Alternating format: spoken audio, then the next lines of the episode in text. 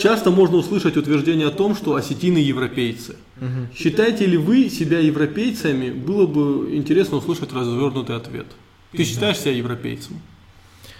Э, Это очень интересный вопрос, который э, настолько интересный, что я думаю, что э, я не смогу на, нем, на него ответить в течение трех часов, потому что там постоянно открываются какие-то новые мнения.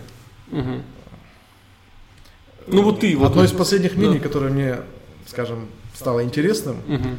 это мнение о том, что европеец это в принципе антропологическая э, характеристика, а не культурная, поскольку, э, ну скажем, европейцы это ведь не только немцы и французы, это и румыны, Да. это и чехи, которые ну, в быту шовинисты, это э, мусульмане, боснийцы, они Мгм. европейцы, это э, грузины, которые европейцы. Ну это прикол, по-моему. Почему нет? Нет, ну смотри, э, я тебе расскажу свою версию. Я считаю, что мы европейцы, но в культурном смысле, но объясню почему. Э, Например, наш с тобой товарищ Заурбек, он не публичная личность, но у него интересная мысль. Он говорил, почему, например, так русским нравятся грузины, почему вот в грузинах они чувствуют какую-то, ну вот, э, симпатии, да. В то же время к северным и кавказцам, ну, у большинства россиян не очень хорошие отношения. А, Северные кавказцы это такой очень чопорный народ, да, а, довольно консервативный. Если мы берем ну, вот не псевдокультуру, а вот тот пласт культуры, который вот настоящий, да. И это очень сильно походит на тех европейцев, которые были в 17-18 веке. То есть чопорные, очень э, консервативные, да, э, довольно даже жестоко иногда консервативные, понимаешь? Э, в то время как я не могу сказать, что в Кавказцах есть вот эм, часть Азии. Ну, я ее не вижу. Сейчас вижу. Но если мы читаем вот э, какие-то истории старые, да, вот я сейчас читаю про э, Чермена Тулатова, понимаешь, вот эти все темы, ты понимаешь, что это очень похоже на европейцев, там, да даже 15 века. То есть вот какие-то социокультурные нормы очень похожи. И потом, э, когда ты еще обращаешься к Нартиаде, да, к нардскому эпосу, то, блин, ну тут прямо прямые пересечения с исландскими сагами и прочими. То есть ты понимаешь, что в культурном плане мы были европейцами э, довольно долгое время. То есть э, из тьмы ве- веков это идет. Эм, при этом я приезжаю в какое, приезжаешь в какое-то азиатское государство, да, ну или ближневосточное, и у тебя есть отторжение ко многим каким-то культурным моментам, которые ты не понимаешь. Естественно, попадая сейчас в современную Европу, у тебя тоже будет отторжение к- нынешней культуре, но даже в своих постах ты постоянно обращаешься к Европе там э, 50-х годов или даже раньше Европе там 20-х годов, 10-х годов, да, вот начало века, понимаешь? То есть э, вот этот момент, мы же в этом очень похожи. Э, Я попробую по порядку э, сформулировать мысль. Во-первых, э, во-первых, э, во-первых, э, мы часто говорим о Европе, потому что Европа это локомотив цивилизации последних, ну скажем, пяти, наверное, столетий, то есть э, со времени позднего средневековья и Ренессанса.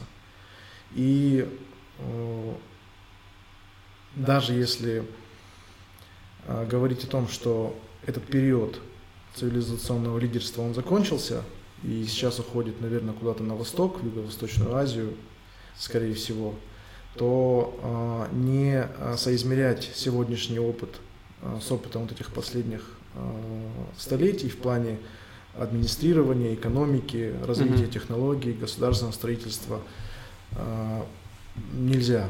Это естественно. Поэтому мы постоянно обращаемся к Европе, часто это делаем.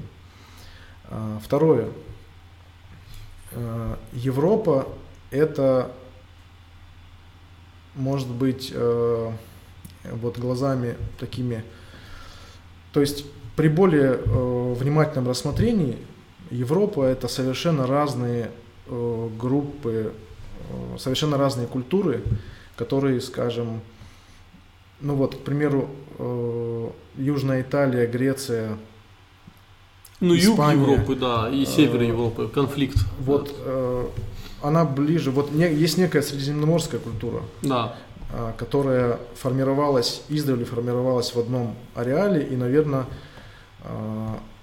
имеет смысл говорить о среди- средиземноморской Европе, Мгм. которая может быть между южным итальянцем и сирийцем э, в бытовом смысле гораздо больше э, общих проявлений, нежели, нежели между э, тем же южным итальянцем и шведом. Да даже тем же южным итальянцам и северным итальянцам. Пожалуй, Да, да. возможно, да. А, Есть еще один момент.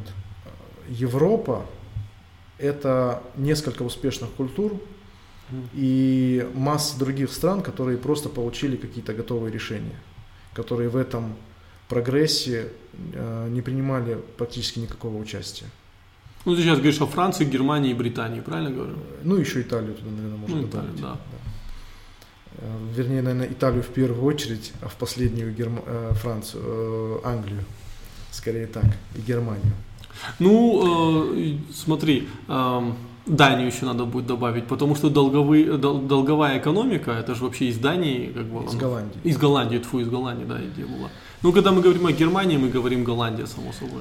А, да. То есть э, я хотел бы сказать, что м, я не считаюсь теми европейцами, если понимать под этим э, сегодняшний набор европейских ценностей, э, я не считаюсь теми европейцами. Если считать э, европейцами некий более, э, более широкий б- в более широком, ну, мне сложно говорить об этом, да, потому что э, об этом мы не читаем в книгах, приходится мысль э, формировать на ходу, поэтому я, возможно, буду путаться или как-то запинаться, но э, постараюсь довести ее до конца. Если говорить о неком э, более полном, как о некой более общей цивилизационной матрице, Мгм. то астины европейцы э, такие же европейцы, как э, греки, как грузины, как турки, э, как возможно, невозможно наверняка сирийцы. То есть вот, это вот, вот этот регион средиземноморский, он был источником идей очень долгое время. И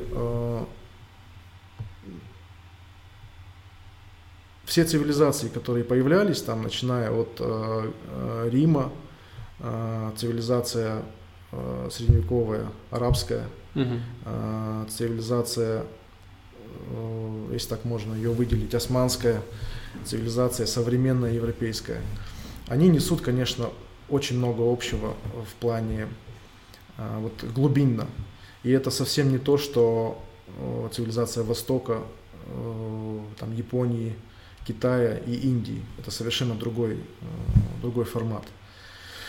То есть Ну, давай а, так. Односложно ответить Да. на, на это очень сложно. Э, грубо говоря, сегодня а, в Европе, э, ну вот по моим наблюдениям, нет ничего, кроме архитектуры, э, каких-то э, экономических интересных решений, каких-то административных решений. Нет ничего, что меня бы, скажем, вызвало во мне какой-то интерес или а, какое-то привле- привлекло меня каким-то образом, идейно, идеологически, совершенно нет.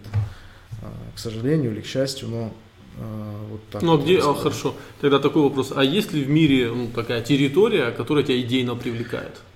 Алик, вообще, э, может быть, это очень э, так оптимистично, но э, Кавказ это уникальное место тем, что у нас есть возможность, э, у нас есть возможность брать лучшее совершенно из разных частей света Мгм. из разных культурных пространств. И мне, ну, не очень, опять же, удобно об этом говорить, наверное, это очень нескромно, но э, тех людей, которых я вижу на Кавказе, э, красивых и физически, и э, духовно, я очень мало где их могу увидеть. Нечто похожее я видел на Балканах. Ну, э, может быть, это не скромно, но я с тобой соглашусь, но есть одно но. Вот mm-hmm. это же очень парадоксально при всем том, что э, вот индивидуально, если брать нас, то просто прекрасные экземпляры, да, вот наслаждайся, как говорится, и идейно, и мотивационно, и э, культурно, но при этом всем а, мы не можем выстроить э, столь э, серьезные гражданские институты, и мы не можем похвастаться тем же администрированием государства, которое, которым могут похвастаться там чехи, допустим, те же, да, там, или поляки. А мы вот берем Восточную Европу даже, периферию европейскую берем, понимаешь? Алик, если мы говорим о периферии европейской, я еще раз повторю, а, это страны, которые получили уже готовые решения. Так мы же тоже можем использовать эти готовые решения, или они для нас не подходят? Во-первых, мы не можем использовать эти решения, потому что мы живем в какой-то правовой системе, угу. в которой есть э, очень серьезная инерция. И во-вторых, они нам могут не подойти. Они наверняка нам не подойдут, скажем так. Ну, японцы, например, они же использовали готовые решения американцев, они к ним подошли. Да, японцы, южные корейцы использовали и Сингапур. Да. То есть это говорит о том, что какие-то готовые решения, которые давала Европа, они все-таки универсальны, или ты не согласен? А, в плане экономики, в плане построения э, административной модели э, я с тобой согласен. То есть это универсальные решения. Выборность, сменяемость власти, э, против, конкуренция во конкуренция, власти. система сдержек противовесов – это решение, которое вот э, можно сесть и объяснить любому человеку, что это такое, и он скажет, да, это правильно. Ну, в Осетии очень много людей, которые уверены в том, что прямые выборы ничего не дают, и вообще нигде выборов в мире нет. Алик, они, э, я думаю, так говорят, потому что они имеют некоторый опыт и привыкли к тому, что выборы это фарс. Смысл выборов не в том, что выборы. То есть, если бы мы могли выбрать, э, если бы сам в результате лотереи какой-то да. выбирался бы идеальный состав органов власти и идеальным образом исполнял а, свои полномочия, мы бы не вспомнили о выборах. Они не, они не нужны. Мне не нужны выборы. Это лишний расход бюджета, да? угу. выборы, проведение выборов. Если бы это работало самостоятельно, если бы это не было необходимостью. Но опыт показывает, что выборы, выборность, а, сменяемость – это необходимость. И еще один момент. Э, принятие решений в ходе дебатов. Понимаешь? Это парламентаризм. Ну, там много моментов, да. на самом деле, которые э, можно упомянуть. Ну, я почему этот момент упоминаю? Потому что наши предки к этому как-то пришли да. же, да. Я единственное, что бы сказал, э, что я об этом писал недавно, что те люди, которые строили Европу, угу. которые строили Америку, которые построили этот колосс последних столетий, это совершенно не те люди, которые сегодня Сейчас живут населяют. там, да. И я э, даже больше скажу, что... А, ну ты, в принципе, об этом сказал, что... Так, обобщая, менталитет э, европейца викторианской эпохи, он гораздо ближе к менталитету э, горца. Я вот об этом говорил, да, ты, ты сейчас этом, мои слова, да, да. Ты об этом сказал. А, вот. То есть, ну, вот так вот. Ну, вот я тебе говорил про тех людей, которые не верят в выборы, и вот тут э, сразу говорят, что выборы ничего не дают, потому что во всем мире это обложка власти, а систему власти через выборы не изменить. Понимаешь, вот есть такое мнение, с которым надо бороться. Угу. Но я считаю, что это очень, э, скиф, не обижайся, но это очень порочное мнение, потому что э, я мало астин знаю, которые вернулись из Америки или из Европы и были недовольны тем, что, блин, Э, у нас лучше, у нас система управления лучше, там коррупция у нас меньше. Понимаешь, люди не понимают, что сменяемость власти это не один из необходимых институтов э, экономического роста. Тут, э, да, вот разговор, скажем, об экономике с коммунистом, он должен заканчиваться на, простых, на простом наборе фактов, что в мире было несколько экономических, несколько коммунистических несколько плановых экономик, и все они рано или поздно закончились банкротством. Вот, собственно, э, это единственный аргумент против плановой экономики, против э, социализма. Единственный значимый аргумент. Все остальное репрессии, э, свобода слова, там свобода вероисповедания. Это вещи, которые каждый человек может понимать по-разному. А то, что Южная Корея, Северная Корея, Куба, Вьетнам и прочие страны закончили как банкроты рано или поздно и пришли к экономическому краху, это единственный аргумент, который будет понятен всем. Не все его захотят принять, но все его поймут. Ну, тебе скажут, что это мировое правительство не дало реализоваться коммунистическому проекту. А, значит, э, мировое правительство оказалось сильнее, чем, коммунисти, чем коммунисты. Хотя это не совсем правда, но угу. можно даже с этим не спорить. Значит, они оказались сильнее. Они развалили вашу страну, и просто вы хотели развалить их, они, они развалили вас. вас. И они победили вас, да, и как бы пора успокоиться. А, то есть, говоря о выборах, говоря о коррупции и о том, для чего это нужно, можно просто составить список тех угу. стран. Успешных. Да, экономически прежде всего, да. Надо разделять это, э, экономику и культуру. Поэтому решения, которые, э, решения, которые подходят для этих стран в плане экономики и подходят для нас или администрирования, решения в плане культуры или какого-то социального угу. общения, они для нас не подойдут однозначно. Ну, по как, крайней мере, для меня. Э, Может ну, быть, разные есть взгляды. На, этот, на этот вопрос отвечает э, такая область экономики, как институциональная экономика. Потому что именно благодаря вот этой теории э, объясняется, почему э, вот э, клановость южнокорейс, южнокорейского общества позволила развиваться рыночной экономике. Хотя на первый взгляд это было не очевидно, и многие думали, что это будет барьером для роста. Но в то же время клановость Институт доверия внутри больших групп людей – это низкие издержки, низкий да. документооборот, низкая бюрократия. Для Южной Кореи, для Японии, для Италии, причем как южной, так и северной, где а, крупнее, крупными концернами владеют семьи. Да это вполне подошло. Ну и речь не только об этом, о многих других Кстати, вещах. ты обратил внимание, что вот э, люди коммунистических взглядов, они часто э, давят на то, что вот смотрите, там семья владеет тем-то, и это как негатив, э, угу. часто как, как бы негативный фактор. Вот какая-то семья захватила какой-то бизнес, хотя это же логично. Ну, у социалистов вообще сложные э, отношения с семьей были вот. на разных этапах. И было время, когда социалисты вообще отвергали семью как буржуазный ну, пережиток. Социалисты и коммунисты считают, что это социальный конструкт. Они же все считают социальным конструктом, mm-hmm. и поэтому э, есть тема там с там, много родителей у одного ребенка. Проблема в том, что э, социалисты коммунисты Осетии пока этого, они, они еще не, не, не прочувствовали э, ту мысль, э, вот левую мысль, куда она ушла, да, uh-huh. на Западе. И они не понимают, что они тоже к этому придут. И они тоже будут говорить про то, что э, брак мужчины и женщины это ну, глупость, надо же делать, э, ну, как там, кибуцы, понимаешь, там, где э, каждый каждому партнер, каждый с каждым может зачать ребенка, и все вместе они будут воспитывать детей. Это, к сожалению, вот тот этап, который вот приходят все социалисты, но не обижаются, когда об этом им говоришь.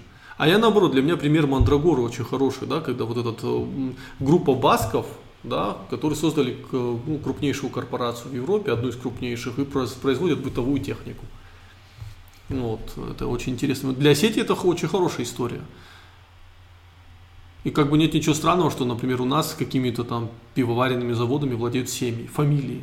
Mm-hmm. Я думаю, это прямо вот э, в духе э, нашей культуры, да, там, Тагурцы владели Дарьялом, там, сейчас бы они владели бы там, не знаю, чем-то другим, если бы, конечно, их не расколошматили в свое время генерал Абхазов. Так, ну... А, в общем, а, завершая тему выборов, есть из этого правила какие-то исключения, угу. как недавно там в одном из каналов прозвучало, Сингапур и прочее. Исключения, безусловно, есть, как есть из любого правила, но в целом те вещи, о которых э, ты говоришь, о которых я говорю, они логические, вполне объяснимы, логические, доказуемы и логические и практически. Угу. Э, связь между налоговыми и выборами, она установлена. И опять же, это, это логически понятно и на практике реализовано, отслежено и объяснено и психологически, что человек, когда он платит налоги, он должен знать, кому он их платит. Он должен через своего представителя контролировать расход этих средств. No taxation without representation. Ну да, да. А, тут такой вопрос задают. Какой ваше, Ибрагим 015, э, какое ваше мнение о тайном мировом правительстве семейства Рокфеллеров и Ротшильдов?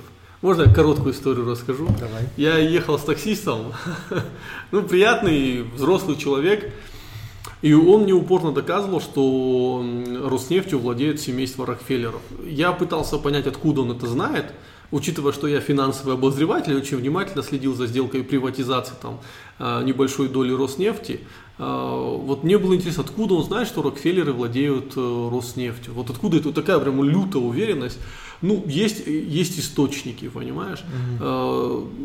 Вот парадоксально, насколько теории заговоров глубоко засели в голове. Но я понимаю почему. Человеку нужно простое решение для того, чтобы объяснить сложную картину мира. Вот Рокфеллеры владеют всем миром, поэтому плохо.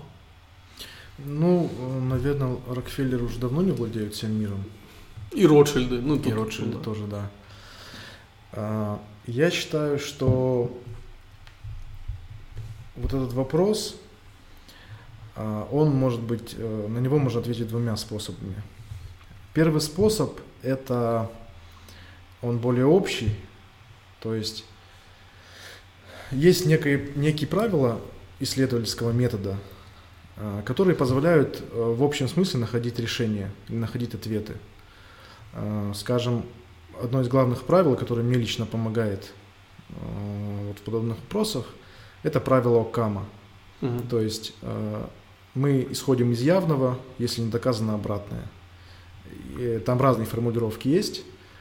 То есть, если мы можем доказать, что миром владеет э, семья Ротшильдов, значит, она им владеет. Если мы этого доказать не можем, а утверждение строим на каких-то предположениях, то, то она им не владеет, даже если мы подозреваем их в этом. И это правило, на самом деле, оно избавляет человека от многих ненужных вопросов. Есть такая фраза «подозрение – самая лживая мысль». Может быть. Это первое. А, второе. Мир сегодня настолько разнообразен, в нем а, такое огромное количество источников влияния, богатства, сил, которые совершенно не связаны друг от друга. То есть мысль о том, что есть некая организация, которая объединяет крупнейшие финансовые центры, она вполне рациональна. Если у людей есть деньги, то они, э, им естественно объединяться с теми же людьми в других странах. Для этого не нужно никакую теорию строить, это естественно. Э, капитал идет к капиталу. Но э, для того, чтобы выстраивать теорию, это ведь не заканчивается, этим ведь не заканчивается подобное утверждение. Угу. Дальше идет мысль о том, что эти люди хотят оставить 1 миллиард людей живых, а всех остальных искоренить и разные такие вещи, которые, ну, в общем-то, можно придумать все что угодно, да, о том, что там подмешивают что-то в еду, там, угу. снижается из-за этого рождаемость там, в каких-то странах, чтобы они там не рожали и прочее. А, общий ответ на этот вопрос, если мы не можем доказать что-то, и логически мы не можем к этому прийти, а, Значит, то этого нет. этого нет. Да, Хорошо, это... тогда вот от меня тебе вопрос. А с чем ты связываешь э, такую популярность э, теории заговора именно в кавказском обществе? Особенно э, теории э, ну, евро... еврейского заговора. Почему вот, вот среди кавказцев эта история так популярна? Потому что с кем из ребят не общаюсь, все уверены, что миром правит Зог, что евреи захватили этот мир. И... Я понял вопрос. Да. Э, первое, я думаю, что это наследие э, советской эпохи в которой евреи занимали особую роль в пропаганде. А, то есть э, у старшего поколения, я думаю, что это связано именно с этим. У тех э, ребят, которые помоложе, я думаю, что тут вообще удивительный момент. Э, это неким образом интерпретировалась мысль. Ну, евреи оккупировали Палестину да? Угу. То есть они захватили часть территории военным путем, в ходе военного конфликта, конфликта захватили часть территории. Э, для того, чтобы объяснить это рационально, можно сказать, что у евреев было современное вооружение, у них была современная боеспособная армия, и они захватили в результате военного конфликта территорию и отвоевали себе за ну, как бы кусок земли. Угу. Да? Это рациональное объяснение. Для того, чтобы это объяснение сделать таким, чтобы оно было приятнее для понимания э, какой-то части населения, то проще сказать, что э, мировое правительство, еврейское мировое правительство э, предприняло какие-то шаги, договорилось э, с Лигой наций, с ООН и прочими организациями и, ну, в общем-то, сделало то же самое, но это сделало не маленькое государство, населенное mm-hmm. там одним процентом земного шара, да, или там пол, пол, сколько там процентов евреев вообще в мире. А это сделала вот какая-то огромная структура, и э, та страна, которая, в данном случае это арабы, которые потерпели поражение, то это произошло не по объективным причинам, а вот по каким-то таким. И, э, а кавказцы причем? Почему среди э, кавказцев? Э, ну, э, кавказцы, э, то есть, э, называя вещи своими именами, это, этот миф, он э, распространен среди мусульман. И, э, к сожалению, вот формулирование таким вот образом проблемы, оно никак не приближает к ее решению. Ну хорошо, я тогда скажу про осетин. Настю, ну гостиния мусульман, и среди них этот миф тоже распространен не менее серьезно, чем среди остальных кавказцев.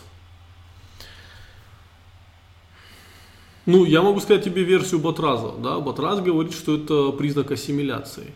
Потому что э, теория еврейского заговора, она была очень популярна и не в советское время, а еще в Российской империи. Ну, вспомним mm-hmm. еврейские погромы. Вообще, Но я думаю, что имеет смысл говорить об этом а, именно в, в интерпретации а, коммунистической пропаганды, потому что тот пласт мы уже не застали. Ну, а мы а ты уже... не явля... тебе не кажется, что это вот э, это настолько глубокое культурное какой-то глуб... нарратив, который от э, Российской империи перешел в наследство э, коммунистической Может быть. пропаганде? То есть ты хочешь сказать, что это, грубо говоря, когда у тебя болит голова за чью-то другую проблему, да? То есть... Ну, это парадоксально. Например, мы, мы-то, ну, люди, которые жили в, э, в Цхинвале до... Ну, то есть, если провести аналогию, это э, когда сегодня э, старики возле подъезда э, там грозят э, американцам. Да, да, да, да, да. То есть, это вообще не наша проблема. Да, ну, вот это, это э, как эхо большого народа, когда люди... Возможно, возможно. Ну, я... Наверное, это многогранная проблема. Угу. Не, не проблема, многогранная, идеологическая диспозиция, но у, среди мусульман, я думаю, что она объяснима именно вот таким образом, что это унизительное поражение, которое было, которое потерпели э, несколько э, стран там, э, от Израиля, угу. оно вот дало такие результаты. Демонизацию и наделение какими-то сверх, сверхъестественными способностями народа которые Понял. их не имеет. Так, э, я вижу, у нас все равно шалит техника. Ну, да, перейдем к следующему вопросу. Я эфир весь выложу, потом он у меня отдельно записывается. Э, вопрос к Алику Алихану. Какой вы видите Осетию через 25-50 лет? Если можно, развернуто, пожалуйста, затрагивая все аспекты.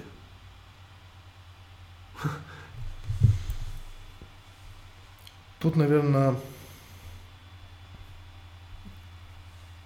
имеет смысл разделить вопрос на две части, ответ. Угу. Какой мы хотим ее видеть и какой, она и будет. какой мы ее увидим. Какой мы ее увидим, мы не знаем. Но каким, какой мы ее хотим увидеть, я думаю, что мы можем сформулировать. Но ну, мне сложно отвечать на подобные вопросы, поскольку не, ну, сказать и... что-либо интересное, я думаю, что... Ну, ты знаешь, что даже тот факт, что если ты озвучишь, что я хочу видеть европейское государство, что я имею в виду под европейским диктат закона, сменяемость власти, э, работа гражданских институтов... Алик, я тебя немножко перебью. Возможно, через 50 лет э, понятие европейское государство будет значить совершенно Другое. иной смысл. И приводя какой-то положительный пример, мы будем использовать термин юго государства Юго-Западной Азии или...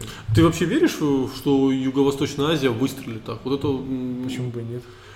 Ты, ты знаешь, э, многие говорили про то, что Китай станет будущ, будущим да, локомотивом всего мира, но после того, как Си Цзиньпинь отменил по факту реформы Дэн Сяопина, назначил себя верховным лидером до конца своей жизни, ты понимаешь, почему Китаю так никогда не удастся стать в локомотиве э, экономии, ну вот в локомотиве мировой истории, понимаешь? Потому что они опять наступают на те же грабли, выбирают себе императора, понимаешь?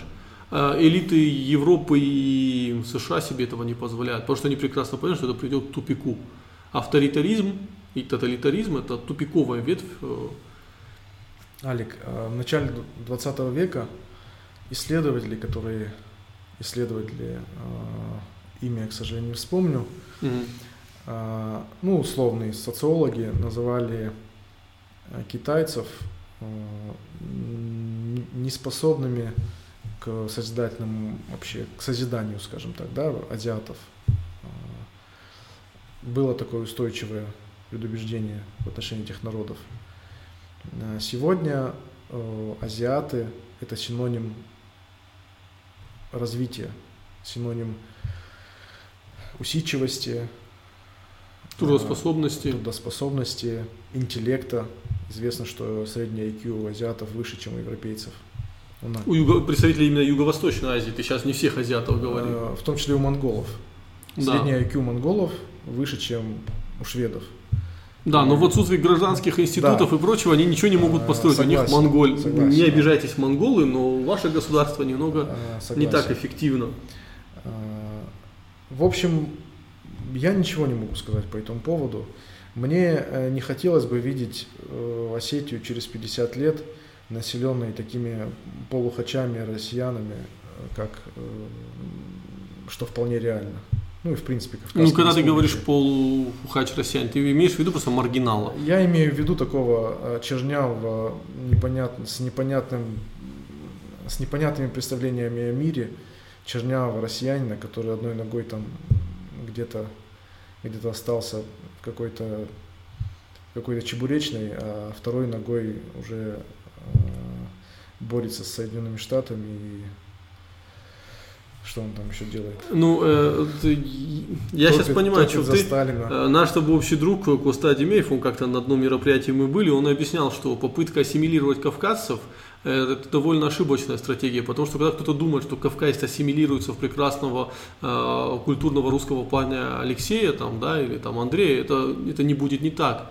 Э, понимаешь, он, не, он ассимилируется в, в что-то... Алик, ну э, давай при всем уважении к, к- к Андрею э, скажем, что э, для того, чтобы быть ассимилированным в прекрасного русского парня, Да. э, ассимилятор должен быть прекрасным русским парнем. Я же говорю, при всем уважении к э, народу э, русскому, у него очень много проблем в плане, ну, мы прежде всего говорим о бытовой культуре, да?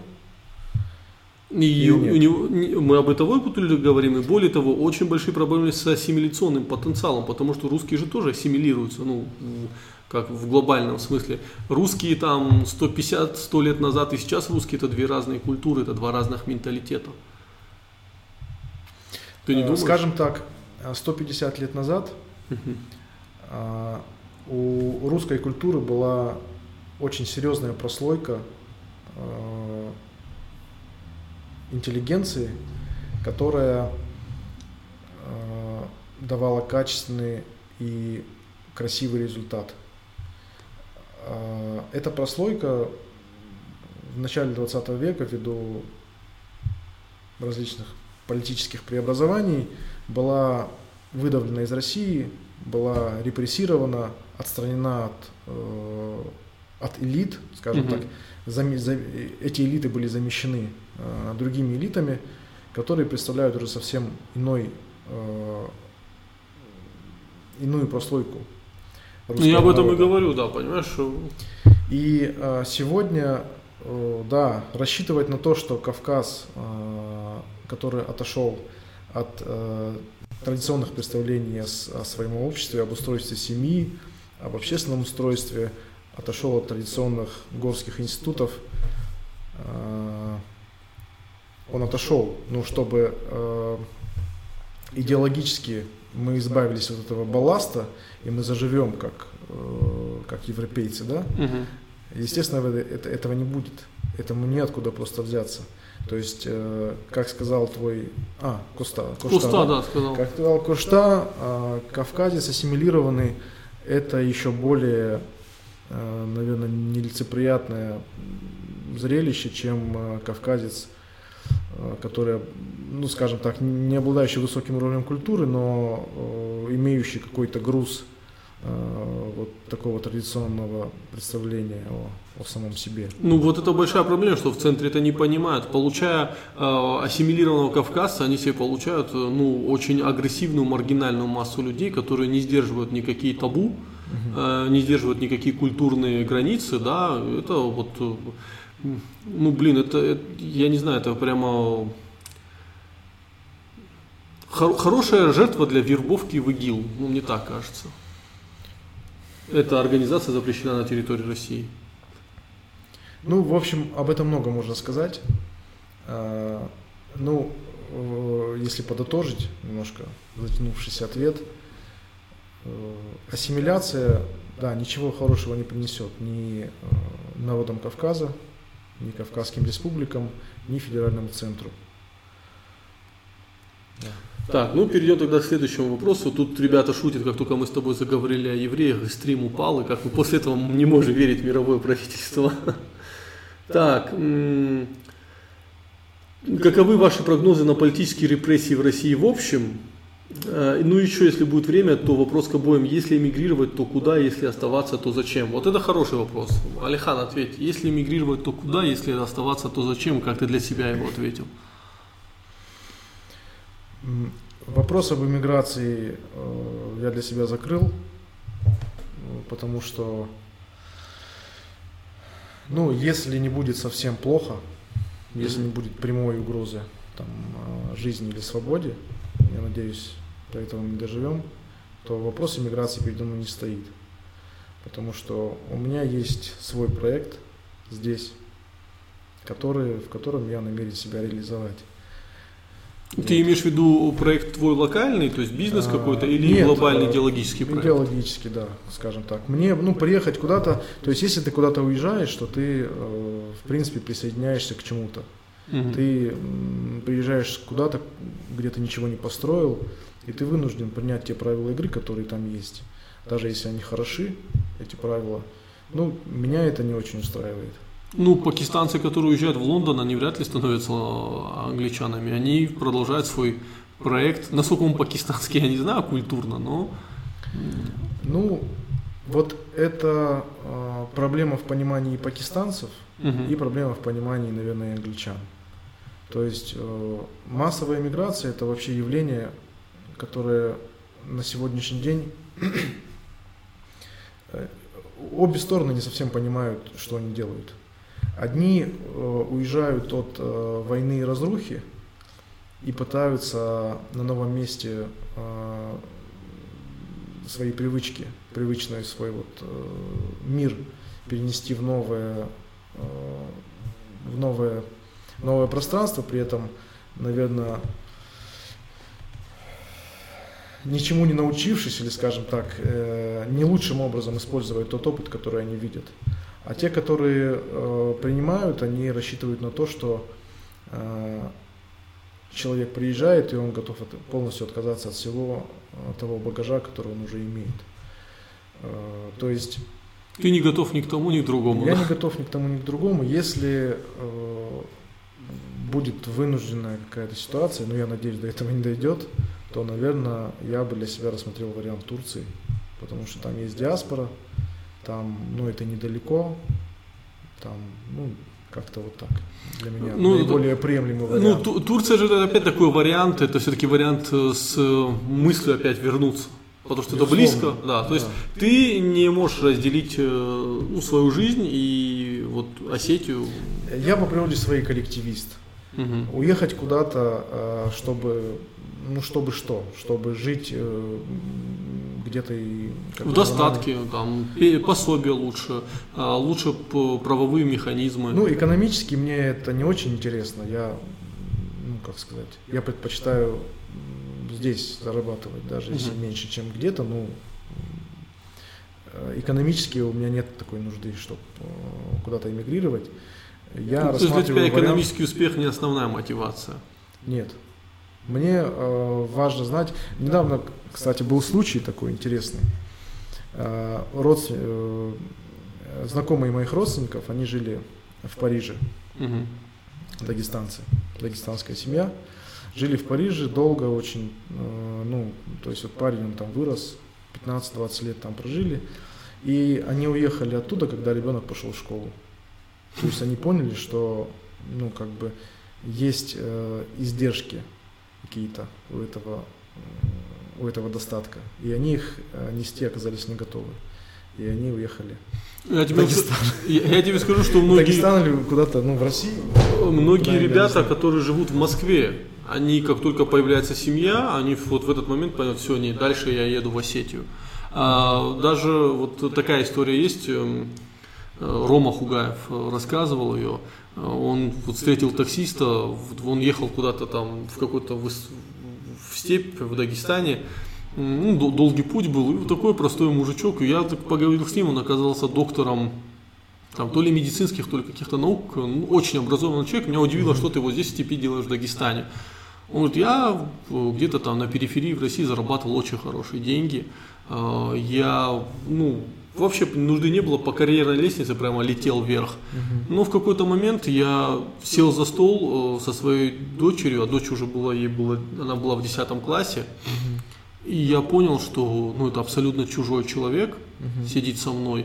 И это, скажем, та девочка, на которую будучи, если бы я был бы молодым, я бы подумал, вот с ней можно замутить. Угу. И я как вот эта мысль, как у меня в голове про, про, прощелкнула, я просто семью всю взял и уехал там то ли в Кизляр, то ли куда, и говорит, лучше я буду таксовать на Волге, чем вот еще раз я это почувствую, понимаешь?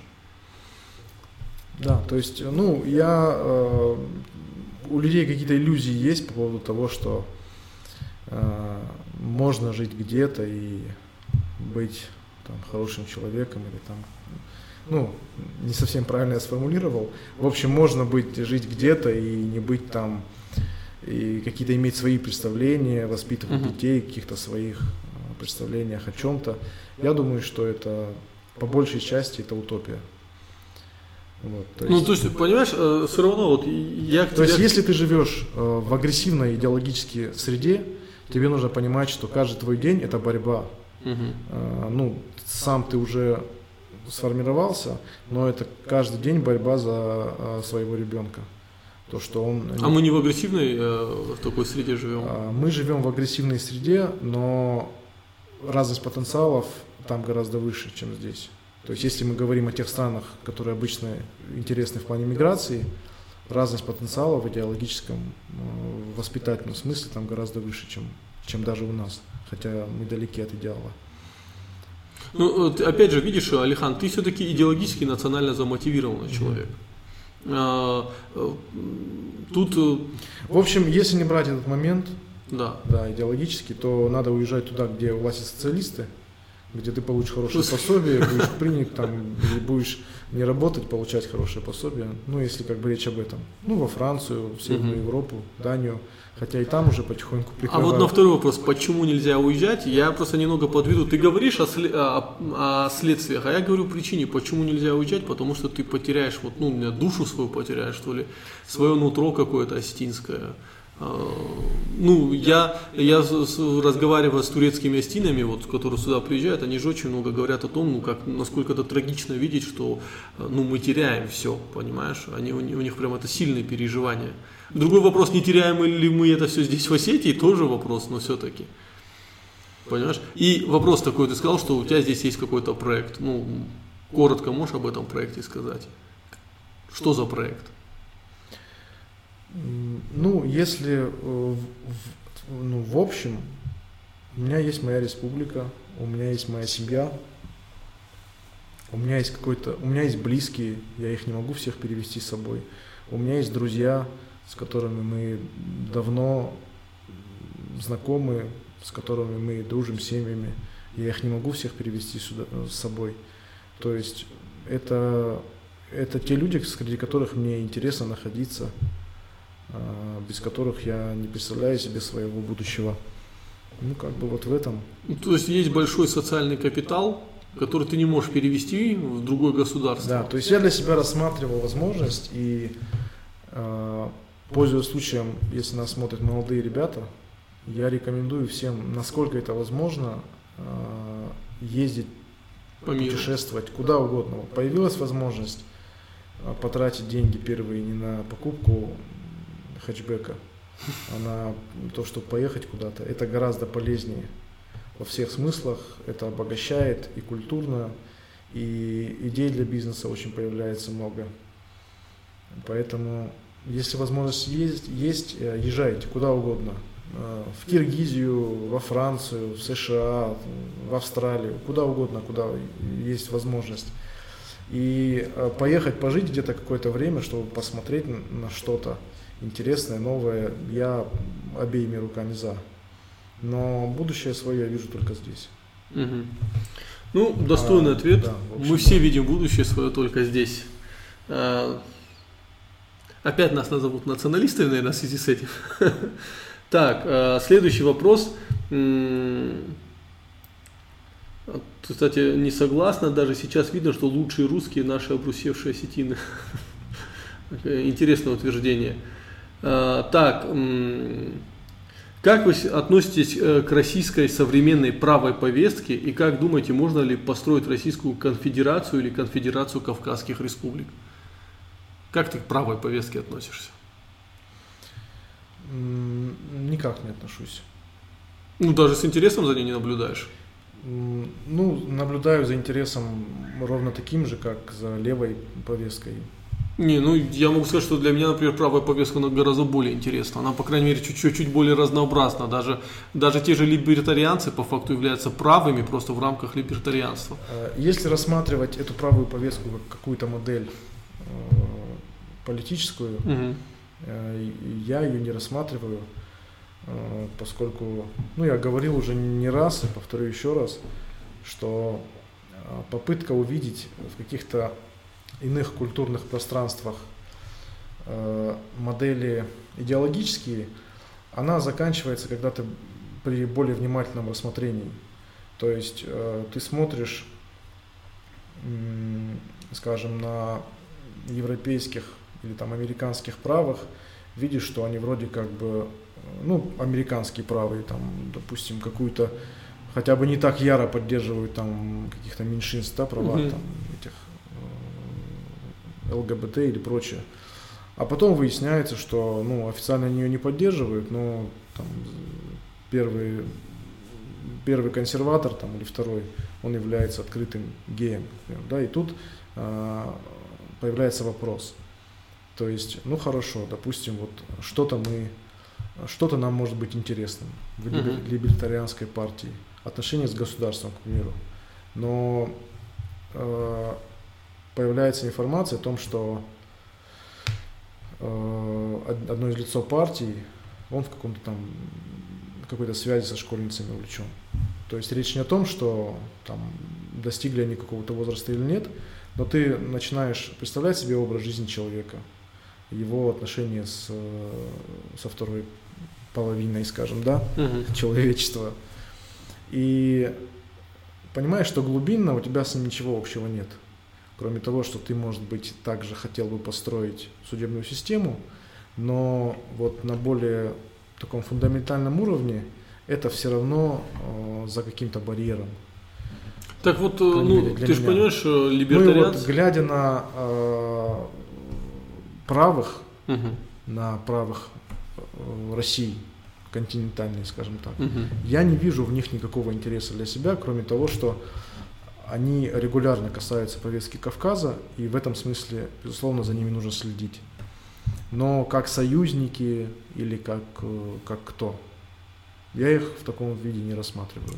Не, ну, например, я думаю, что культурно у меня там с Егором Просфирниным очень мало общего, да, но, по крайней мере, есть какие-то мысли, которые он озвучивает, а в условиях, когда их никто не озвучивает, ну, это интересно. Даже Светова, если возьмем, которого сейчас обвиняют в растлении из-за поста 2012 года, и мы понимаем, что это только потому, что он смог организовать несколько успешных поездок по России с лекциями, несколько успешных митингов, да.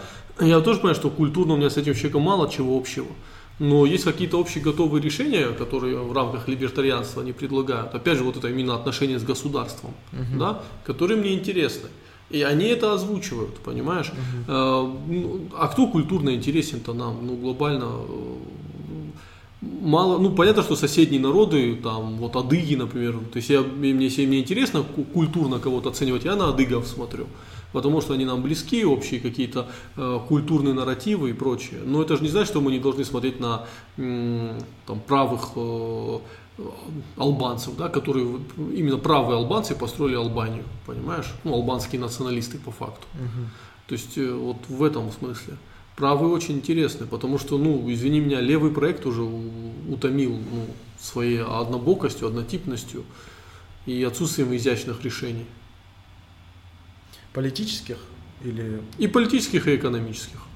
Ну, слушай, когда мне постоянно начинают говорить про Маркса, про Маркса, да, и мы, ну, ребята, Маркс, конечно, это экономическая теория, там он тоже сделал большой вклад в развитие экономической теории, но, господи, ну, сейчас мы живем в эпоху, там, постиндустриальной экономики, да, в эпоху, когда э, сейчас становится популярной модерна monetary теории, да, то есть, э, то есть когда люди переоценивают экономика, она становится другой, понимаешь, и появляются новые теории, вы пытаетесь нам из пыльного 19-20 э, века принести какие-то решения, ну давайте что-то другое подкиньте. Хотя Modern Monetary Theory, она как раз таки среди левых тоже популярна. Она довольно левая, кстати, потому что там с рабочими местами интересные истории. В общем, э, в плане экономики я никоим образом не, не разделяю левых взглядов.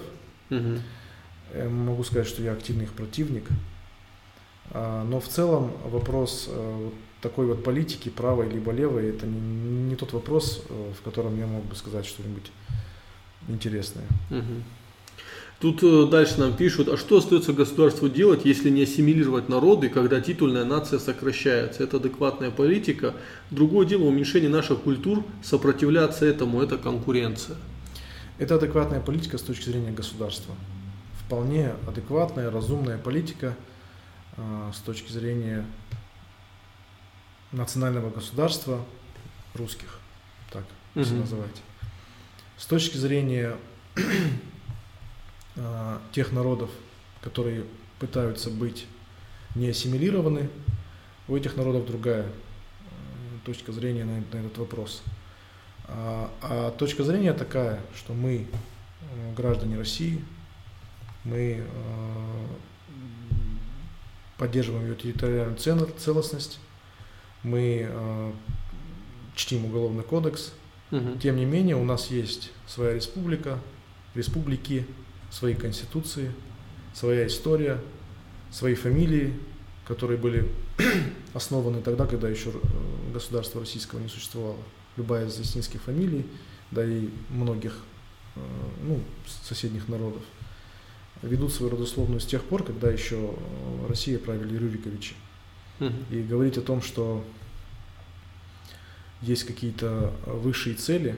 Э, для меня эти цели экономические и административные. Естественно, большая страна, населением 145 миллионов человек, она может гораздо больше, чем республика населением 700 там, или человек, или миллион, или даже полтора.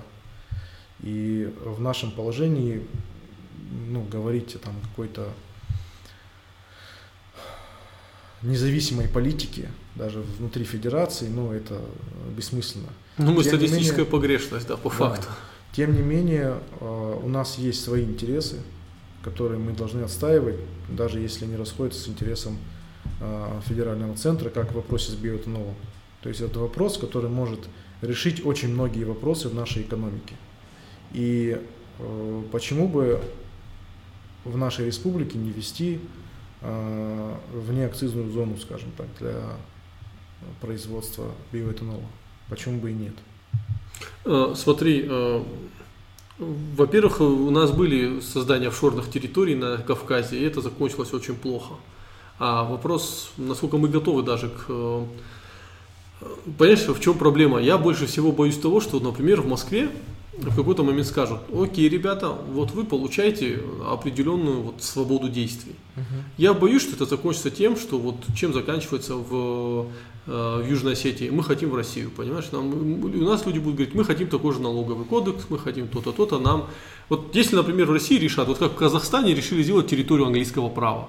Да, mm-hmm. на территории Казахстана. Вот скажут, вот на Кавказе мы сделаем территорию английского права. Готовы ли мы ментально, институционально использовать этот очень серьезный рычаг, чтобы что-то делать? Скорее всего, просто испугаются и выкинут к чертовой матери. Понимаешь, любой, э, в этом плане любой рычаг э, самости и возможности как-то играть и действовать, он должен быть завоеван, чтобы человек понимал, завоеван, я имею в виду в политическом смысле, чтобы было понимание, для чего это делалось.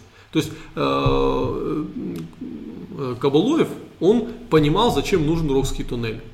Да, и он понимал, как это надо донести до Москвы. Да, и это была очень серьезная игра, потому что против него играла грузинское лобби. Да, вот это, вот это тонкая игра, это красивая игра. А сейчас вот можем ли мы э, даже вот на ментальном уровне вот так играть, так лоббировать какие-то свои интересы и так пользоваться теми рычагами, которые нам дает федеральный центр? Вот у меня большой вопрос в этом, понимаешь? Это вопрос из, из разряда того, э, кого выбирать, если не... Если не, если не Мамсуров. Не, Помнишь, были говорили, кого не, кто если кого не Мамсуров? выбирать, да? если не Битаров, кого выбирать, если не Путин, кого выбирать, если не, там, не знаю, наверное, Кадыров или Коков. То есть э, там, где нет никакой э, политической жизни, где не работают лифты для того, чтобы какие-то лидеры были выдвинуты с альтернативными решениями общественных проблем, там, естественно, говорить о том, что э, вот могло бы быть так, бессмысленно. Угу. Мы не можем знать, что бы произошло, если бы нам дали какую-то свободу, если бы мы получили вожделенный этот федерализм, имели бы возможность вносить изменения в законодательство, имели бы возможность самостоятельно формировать бюджеты, там, определять количество сотрудников МВД, э, Минобра и прочее, mm-hmm. и э, напрямую договариваться там о каких-то международных экономических контактах с сопредельными странами. Возможно, это все бы закончилось э, так же, как в Южной Осетии. Возможно. А, возможно, это бы закончилось как-то по-другому. Ну, в Южной Осетии Возможно, пока... как сейчас э, борются эти, на Тайване, угу. там, да, за свои свободы ну, экономические. На Гонконге. На Гонконге, да. да. Гонконге. На Тайване-то они уже свои экономические свободы отвоевали. Отстояли. Но в Южной Осетии пока еще не все закончилось. Я надеюсь на это скромно. Хотел бы еще тебе вот сказать, что в принципе в логике большого государства создавать гомогенное население это ну, логично, да? ну, ничем особо не отличается, чтобы один регион не особо отличался от другого региона. Это такая логика, ну это логика старых империй. Э, которая на данный момент, насколько она эффективна, это большой вопрос. Понимаешь? Ну, есть э, разные понимания о, о влиянии. Есть влияние, когда ты таким образом э, выстраиваешь взаимоотношения и внутри государства, и снаружи, ну, в первую очередь внутри, что все остальные хотят с тобой дружить угу. и хотят быть похожим на тебя. И у многих культур это свойство есть. А, можно по-другому выстраивать, можно заставлять всех остальных дружить с тобой. И, к сожалению, Россия сейчас находится на таком этапе развития, когда все сопредельные государства с ней дружить не хотят, ни экономически, ни культурно. А мы, у нас выбора нет. И мы вынуждены защищать те, то немногое, что у нас есть, для того, чтобы какой-то свой огород отстоять и какой-то порядок свой в нем наводить. Ну, по факту нас этого решили после того, как свернули федеративный проект. Ну, как после того, как внесли поправки в Конституции, э, закон о языках. Ну, вот смотри, э, закон о добровольном изучении родного языка, а потом заявление Путина о том, что любые попытки давить на русский язык, это там подонки и прочее, прочее, понимаешь? Ну, это же немного такая двойные стандарты относительно. Говорить о том, что мы этого лишены, я думаю, что преждевременно, к счастью. То есть, э, безусловно, мы имеем еще много из того, что чего мы могли бы не иметь. Но тенденция такова, что вот как бы Россия идет таким путем на сегодняшний день. И э, ты правильно сказал, что это путь не выигрышный для государства в целом, потому что такая огромная страна и территориально, и огромная в плане разнообразия – она не может быть управляема одними мозгами. Это наоборот создает напряжение это создает напряжение, это создает проблемы, это создает неуправляемость. Э, то есть э, про, про Османскую империю говорили, что это государство с, демок, сейчас, с вертикалью, с жесткой централизацией власти в столице и демократией в, на периферии, угу. а у нас наоборот. У нас э, единственное место, где есть демократия, это в Москве. Ну, демократия в нормальном понимании слова, да? да? Демократия. Э, просто под этим понимают разные сегодня. А на периферии вот э, ну и как-то. Ну, у нас мы вообще не можем избирать себе. Если в Москве есть выборы мэра, то у нас их нету. И опять же, почему Москва это нормальная демократия? Потому что это, это Москва это европейское государство. Ну вот э, Восточная Европа. Ну вот Москва, наверное, по уровню там э, доходов на душу населения будет на уровне Польши какой-нибудь, ну, понимаешь? Повыше, я думаю, даже. Да. И поэтому э, единственная проблема Москвы в том, что она окружена Россией, понимаешь? И когда мы говорим э, о том, что не только же мы, э, люди, которые этнически, ну, мы не русские, и мы недовольны вот э, централизацией. Извини, те же русские Сибири, да, они также недовольны централизацией. То есть, э, несмотря, хотя это вот одна этническая общная группа. Тут же вопрос не в том, что это как бы наш вот какой-то э, какие-то этнические амбиции, да, народные. Ну, у нас на этот вопрос накладываются еще и. Да, безусловно, но база-то немного другая. База в том, что даже в Сибири люди понимают, ребята, вы качаете нашу нефть, да, а где где наша пайда с этого? Почему мы в Сибири живем, извините меня, ну просто ужасно. У, а, в, в Якутии, например, этот вопрос, конечно, накладывается на национальный фактор, потому что э, мой друг из Якутии, он там бывал, он сказал, ты знаешь, Алик, я говорит, боюсь, как только в стране чуть-чуть полухнет, якуты, ну, они довольно жестко настроены. Вот недавно, помнишь, там были погромы таджиков, узбеков, mm-hmm. да, кто сказал, что завтра эти погромы не будут в отношении другой, других людей, поскольку, ну, они реально отстранены очень серьезно от вот каких-то экономических рычагов. Хотя с другой стороны, опять же, а, Алроса там у, у каждого муниципалитета Якутии и у парламента у, у самой Якутии есть какая-то доля, понимаешь в этом? То есть вот это странно, но как-то так. Недавно э, встретил такую формулировку забавную о том, что э, Москва это фактория для перекачки ресурсов из Сибири на Каймановые острова. Ну, так по факту и есть, понимаешь? Ну, э, мы с тобой смеемся, но давай вот тот же электроцинк у ГМК вспомним. Это же, э, ну, ГМК, а, она принадлежит нескольким офшорам на Кипре. Ну, то есть официально деньги перекачиваются на Кипр. Кстати, э, закрытие УГМК – это тот момент, который, на мой взгляд, возможен лишь в Кавказской республике. Закрытие огромного завода – угу. после протестов населения. Я думаю, что на примере Шиеса, да, где гораздо более острый вопрос стоит, гораздо более серьезные протесты, на примере Шиеса мы можем видеть, что там государство готово пренебрегать мнением общества, а здесь какое-то решение было принято. Ну, ты знаешь, еще такой момент, во-первых, э, учитывая недавнее видео, как электроцинк работает, и постоянные слухи о том, что ну, восстанавливать. Я думаю, что после, после такого все-таки это невозможно. Возможно, ну, дай бог, чтобы так и было. Технологические э, процессы там должны происходить. Угу. Ну, может быть, там, да, какие-то там длинные циклы есть э, производственные, которые должны быть закончены, возможно. Но в восстановление завода ты уже не веришь. Я думаю, что нет. Э, я вспомню Кенделен, да, ведь э, там э, ребята э, адыги очень жестко прессанули Росгвардию. Там есть видео, как они реально с камнями били росгвардейцев. Можно вспомнить Кенделен, можно вспомнить Ингушетию. Да, э, но репрессии в отношении людей в Москве, которые вышли на митинг, намного более жесткие. Э, вот в Ингушетии сейчас тоже, да, там дела, но тут уже люди сроки по 5-6 лет получили в Москве. Вот э, тоже вопрос, где демократия, понимаешь? Э, там москвичи скажут, а вон э, в Кабардино-Балкарии люди там реально Росгвардию, в смысле, воткнули, да, и при этом... Ну, как всегда, однозначных ответов нет. Угу. То есть, да, там выбирают, а здесь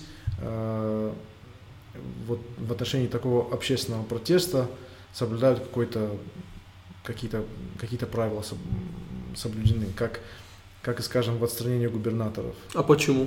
Губернаторы на Кавказе всегда уходят по собственному желанию. Их никогда не отстраняют. Ну, видимо, какой-то вот такой этикет есть, какой-то, какая-то субординация. Ну, почему это происходит на Кавказе?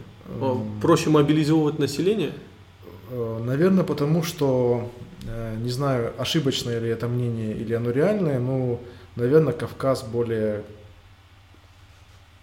более потенциален с точки зрения траблмейкерства. Ты сейчас хорошо. Мы, кавказцы, российские траблмейкеры. Я думаю, эта фраза ну, и про Свирнину понравится. Вообще в России э, так уж получает больше тот, кто создает больше проблем кто их может больше создать. Ну и тут сразу вспоминаешь Чечню и соседнюю Осетию, которая говорила, что у нас все есть. Как бы, ну, угу. и, и сейчас говорить о том, что Осетия имеет статус фортпоста, это очень смешно, учитывая, что основные деньги вкачиваются а, в Чечню и в Дагестан. Да, то есть тоже вопрос. Ну, э, Осетия это казарма, как я давно сказал, это не форпост. Так, э, давай дальше. Так, Везер Хорзла Пута, это Хашби Алагата пишет. А как насчет диаспоры? То есть осетины в Турции уже не совсем остины. Мы такую фразу говорили вообще, что осетины в Турции не совсем остины.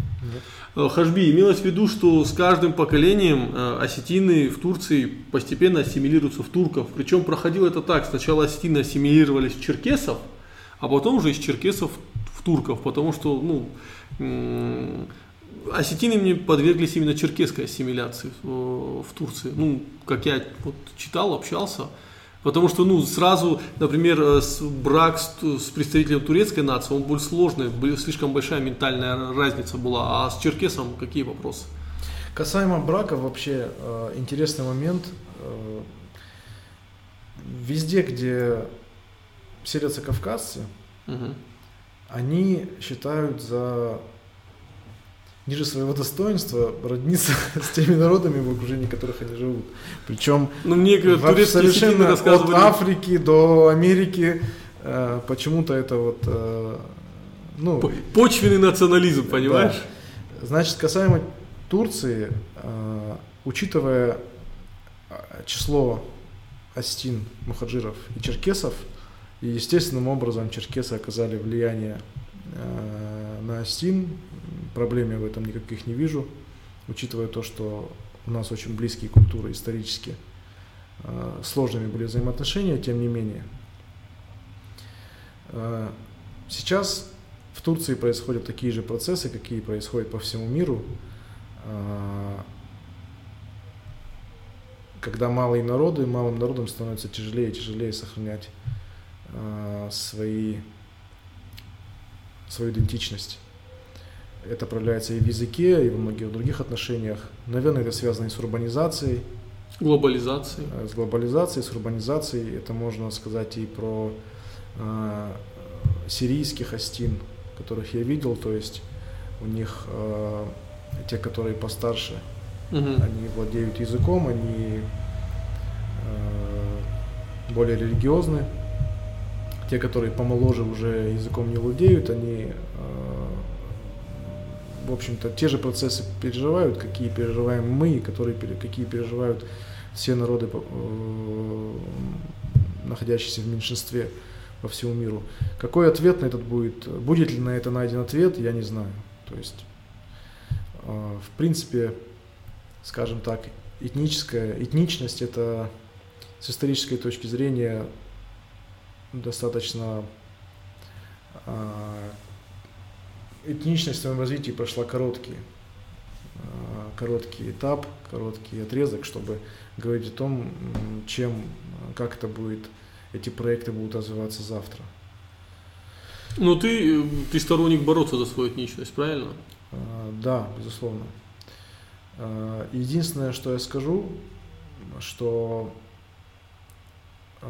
понимание этой борьбы, оно может быть э, разным у людей, которые даже, даже используют одну и ту же терминологию, понимание этих вопросов, этих, э, этой борьбы может быть разным. Для тебя что это борьба?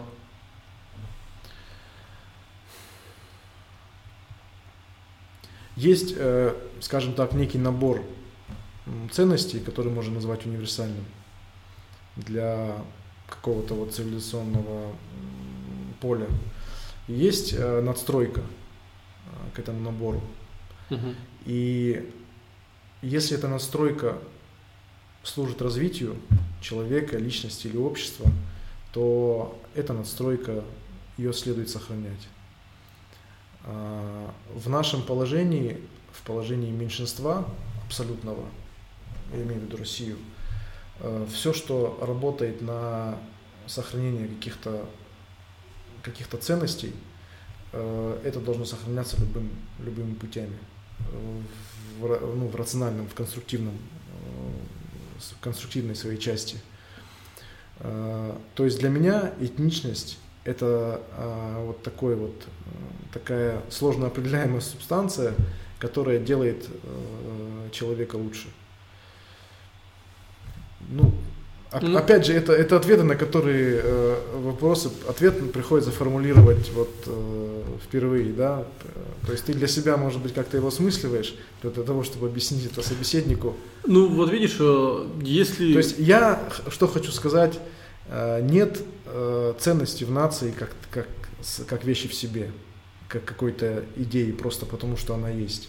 И э, я часто, скажем, обсуждаю эти вопросы, говоря вот э, о, о том, э, было бы ли лучше, если бы вот такая-то нация утратила какие-то вот свои врожденные э, или считающиеся врожденными свойства, то есть национальные свойства. Было бы ли это лучше для них? Э, не говоря уже об окружающих, да, угу. было бы ли это лучше для них? И часто этот вопрос можно называть, на этот вопрос можно ответить да. И говоря в том числе об астинах, можно сказать определенно, что астины утратили какие-то свои черты, э, и в какой-то части этот процесс можно назвать положительным. Ну, я могу тебе пример привести. Набеги. Угу. Раньше, э, вот ну, даже Бзаров пишет в своих трудах, что Э, институт набегов на соседние общества. Астины же не набегали на представителей других народов, они набегали на соседние, соседние села, да. Э, это был, э, то есть еще предстоит осмыслить, что этот институт знал, значил для общества, но он значил очень многое. Угу. Это многие связывают набеги с экономическим фактором, да, что это просто попытка обогатиться. Но Бзаров пишет, что набеги позволяли закрепить свое общество в некой, свое положение в некой иерархии, но ни в коем случае не обогатиться, потому что человек, возвращаясь из набега, он, скорее всего, раздавал все, что он забрал, э, ну, за исключением коня там или чего-то, да, э, он демонстрировал свою удаль. Но как только Осетия вступила в глобальный мир, как только у нас появилась буржуазия, э, к набегам стали относиться негативно.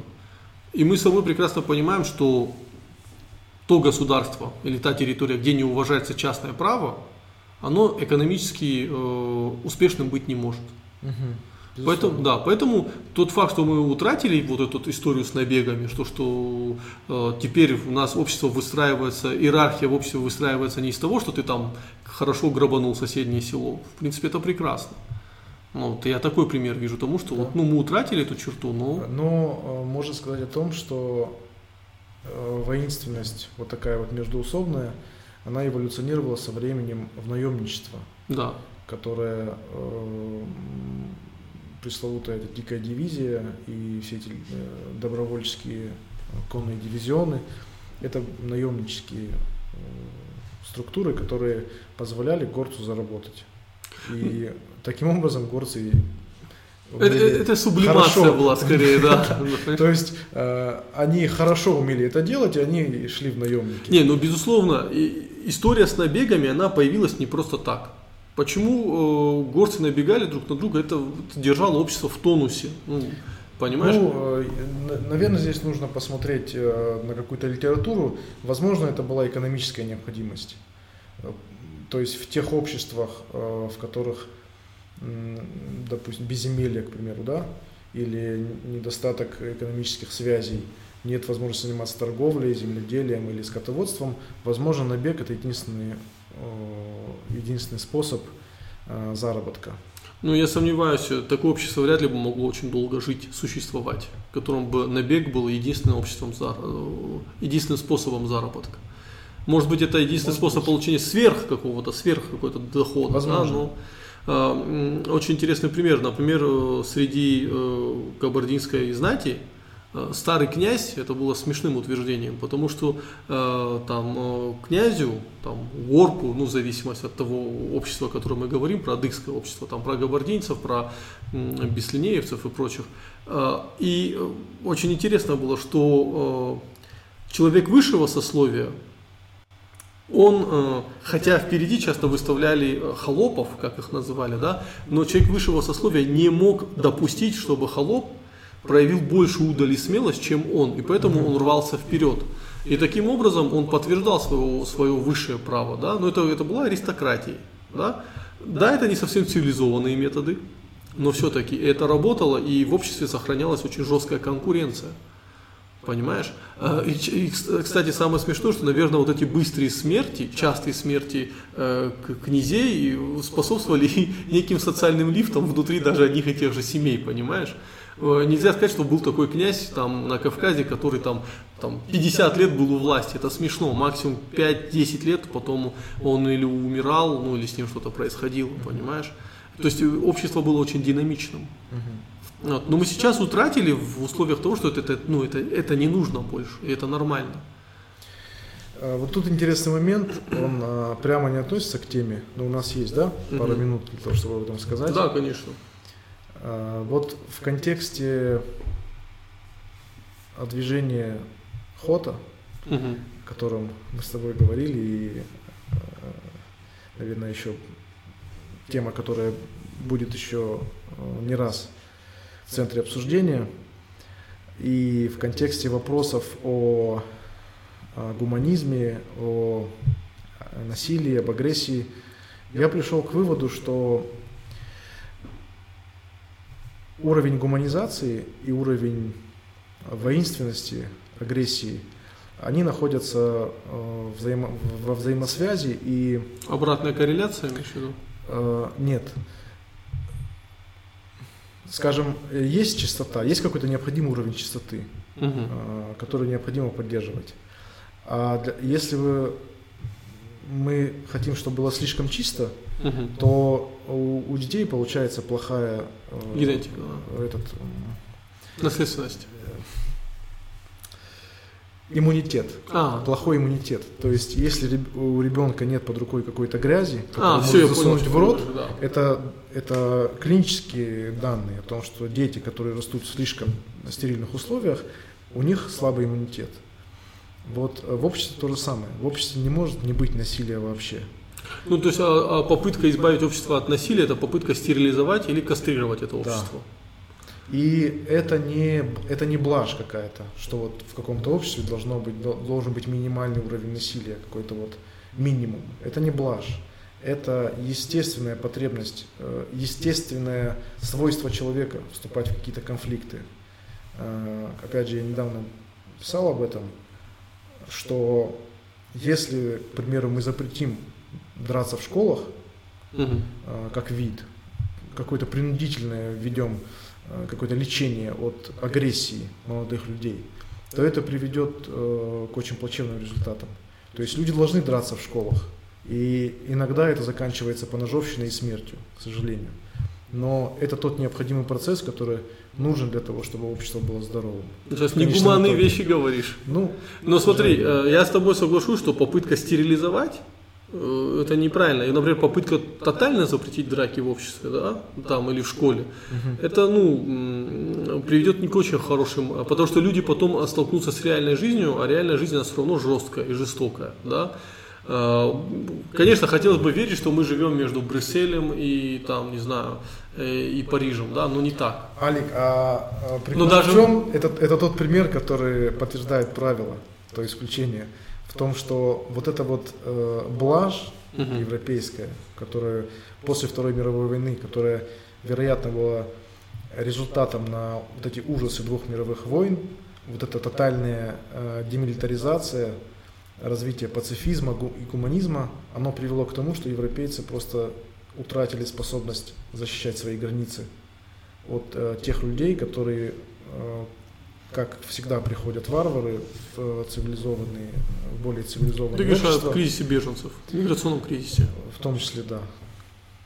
То ну, есть э, я на это смотрю чуть-чуть, э, я не склонен э, видеть в этом какой-то ужас. Угу. Это естественный процесс, который не раз происходил уже в истории человечества, и, вероятно, э, просто это будет новая Европа, которая ну, в общем-то, да. Я, ну, я с тобой согласен, но с другой стороны, мы же все-таки э, люди системные, мы должны понять, что даже насилие в обществе, оно должно находиться в, рам, в жестких рамках. Например, Э, драки в школах, я не могу сказать, что это тотально плохо, потому что так выстраиваются иерархии, так э, часто люди э, проявляется характер.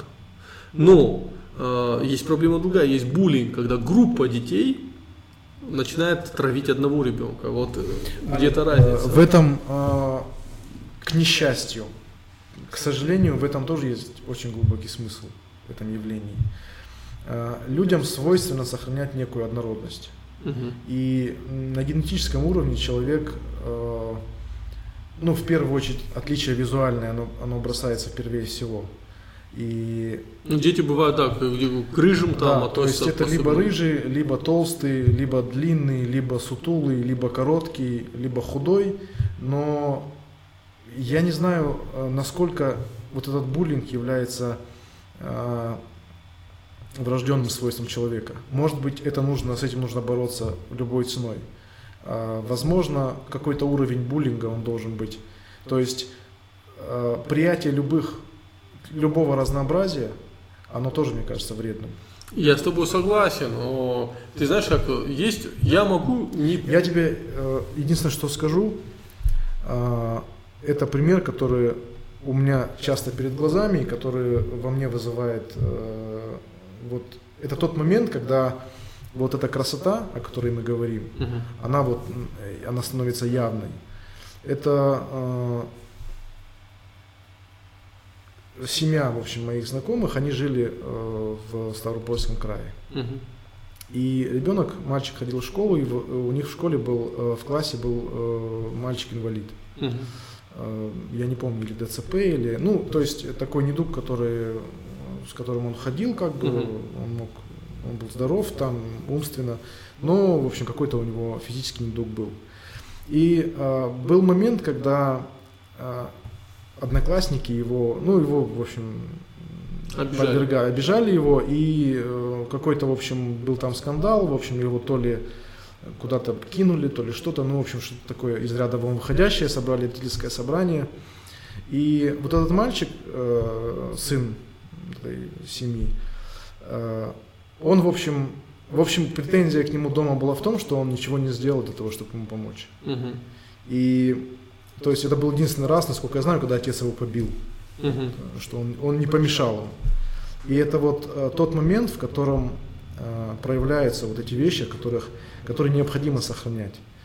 Э, Защити слабого. Э, я сразу вспоминаю историю с, э, я люблю ее постоянно, это с аулом Беслиней, э, когда вот был момент, или спасти еврейских детей, которые вот там поезд, немцы подходили, они прям охотились чуть ли за этим поездом, знали, что там дети евреи. И когда эти дети дошли до этого аула, у них был вопрос, если мы сейчас этих детей принимаем, то, скорее всего, наш, если они выяснят, что это дети евреи, да, то нас весь наш аул сожгут.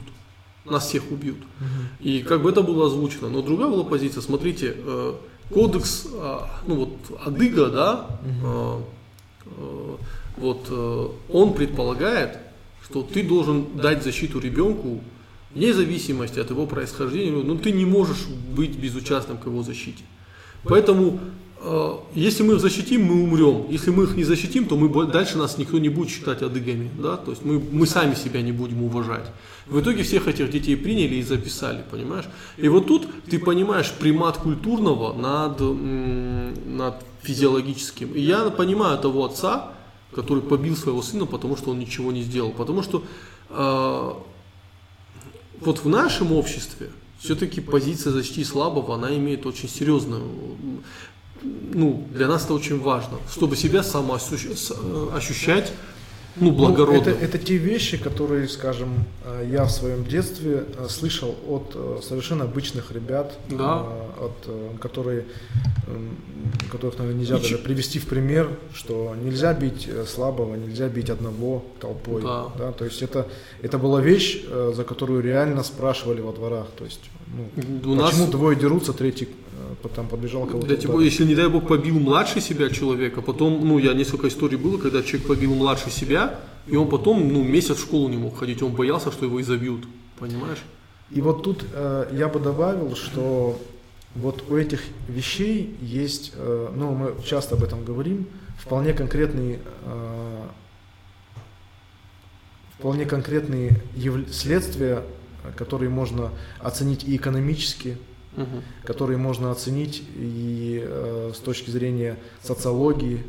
Это не просто какая-то красивая э, финтифлюшка, которая, вот, с которой мы носимся, там, да, какой-то вот там Кавказский кодекс и прочие какие-то угу. требования. Это вполне явления, которые э, работают на целостность, на спокойствие общества.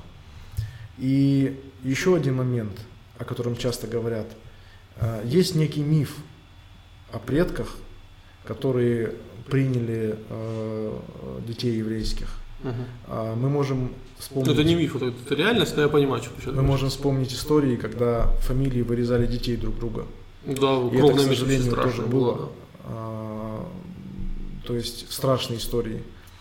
Но миф о кавказце, даже если он ничего не имеет общего с действительностью, он очень важен как воспитательный элемент. Конечно. То есть неважно, было так или нет. Если мы ставим это в пример и мы стремимся к тому, чтобы дети росли вот на этих идеалах, то только поэтому его стоит сохранять. И говорить о том, что это было неправда, это там выдумки. Ну, какой-то, а, может быть, какой-то э, историческая ценность есть в этих рассуждениях, но вот для рядового члена общества миф о прекрасных предках, которые Он важен, необходим. были честные, э, неподкупные и благородные, и э, боялись Бога, и боялись э, людей, там, осуждения людей, в общем, ну ты понял, это, я это тебе, важно. Я тебе больше скажу, вот сейчас опять вспоминая строки э, э, Бзарова, он говорит о том, что вот в астинском обществе, да, очень важно было решить вопрос сначала попытаться решить его мирным. Это говорит, был ответ на ту тотальную милитаризацию астинского общества, которая была вынужденная. Ну, в условиях, мы жили в тяжелых условиях, да, в ну, постоянном конфликте.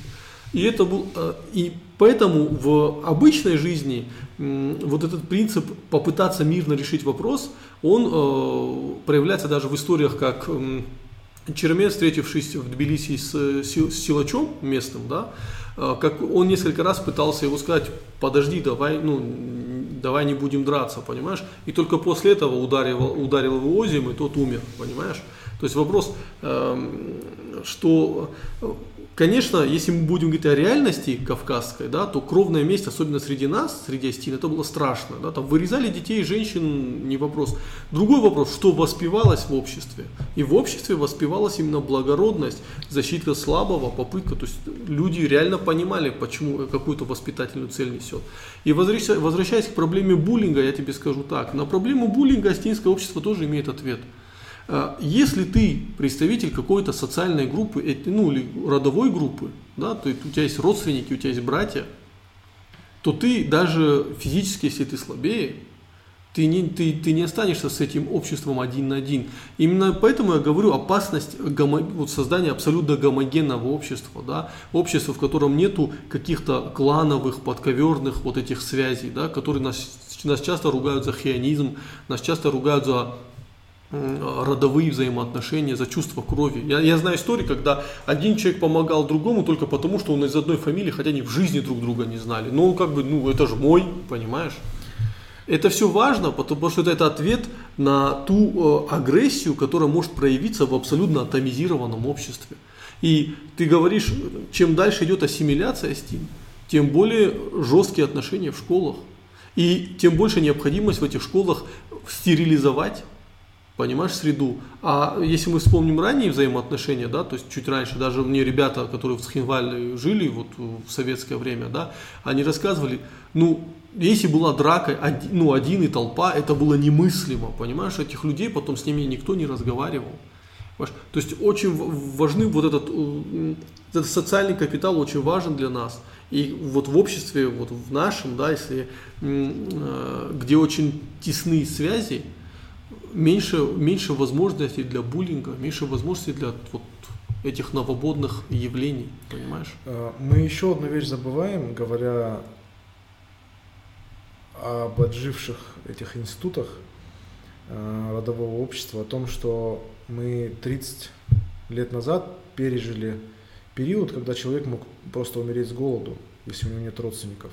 Да. Когда э, не было соцзащиты, когда было нищим населения, и э, те регионы, в которых были сильные кровно-родственные связи, они держались более-менее э, более-менее стабильно, скажем так. Ну да, у нас То меньше я помню, голодали, чем... Владикавказ начала 90-х, когда, э, ну, в основном это были пожилые, пожилого возраста люди, не, скажем так, не, титул, ну, не не имеющие родственников здесь, да, которые угу. каким-то образом, возможно, рабочие заводов э, еще советских времен остались, и они буквально питались на мусорках.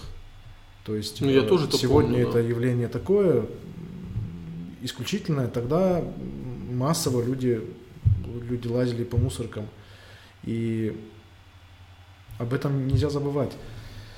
И за, за 20 век этих периодов было не один. И в условиях вот такой нестабильности, ни политической, ни экономической, только это безумие говорить о том, что вот нужно заменить на некую гражданственность.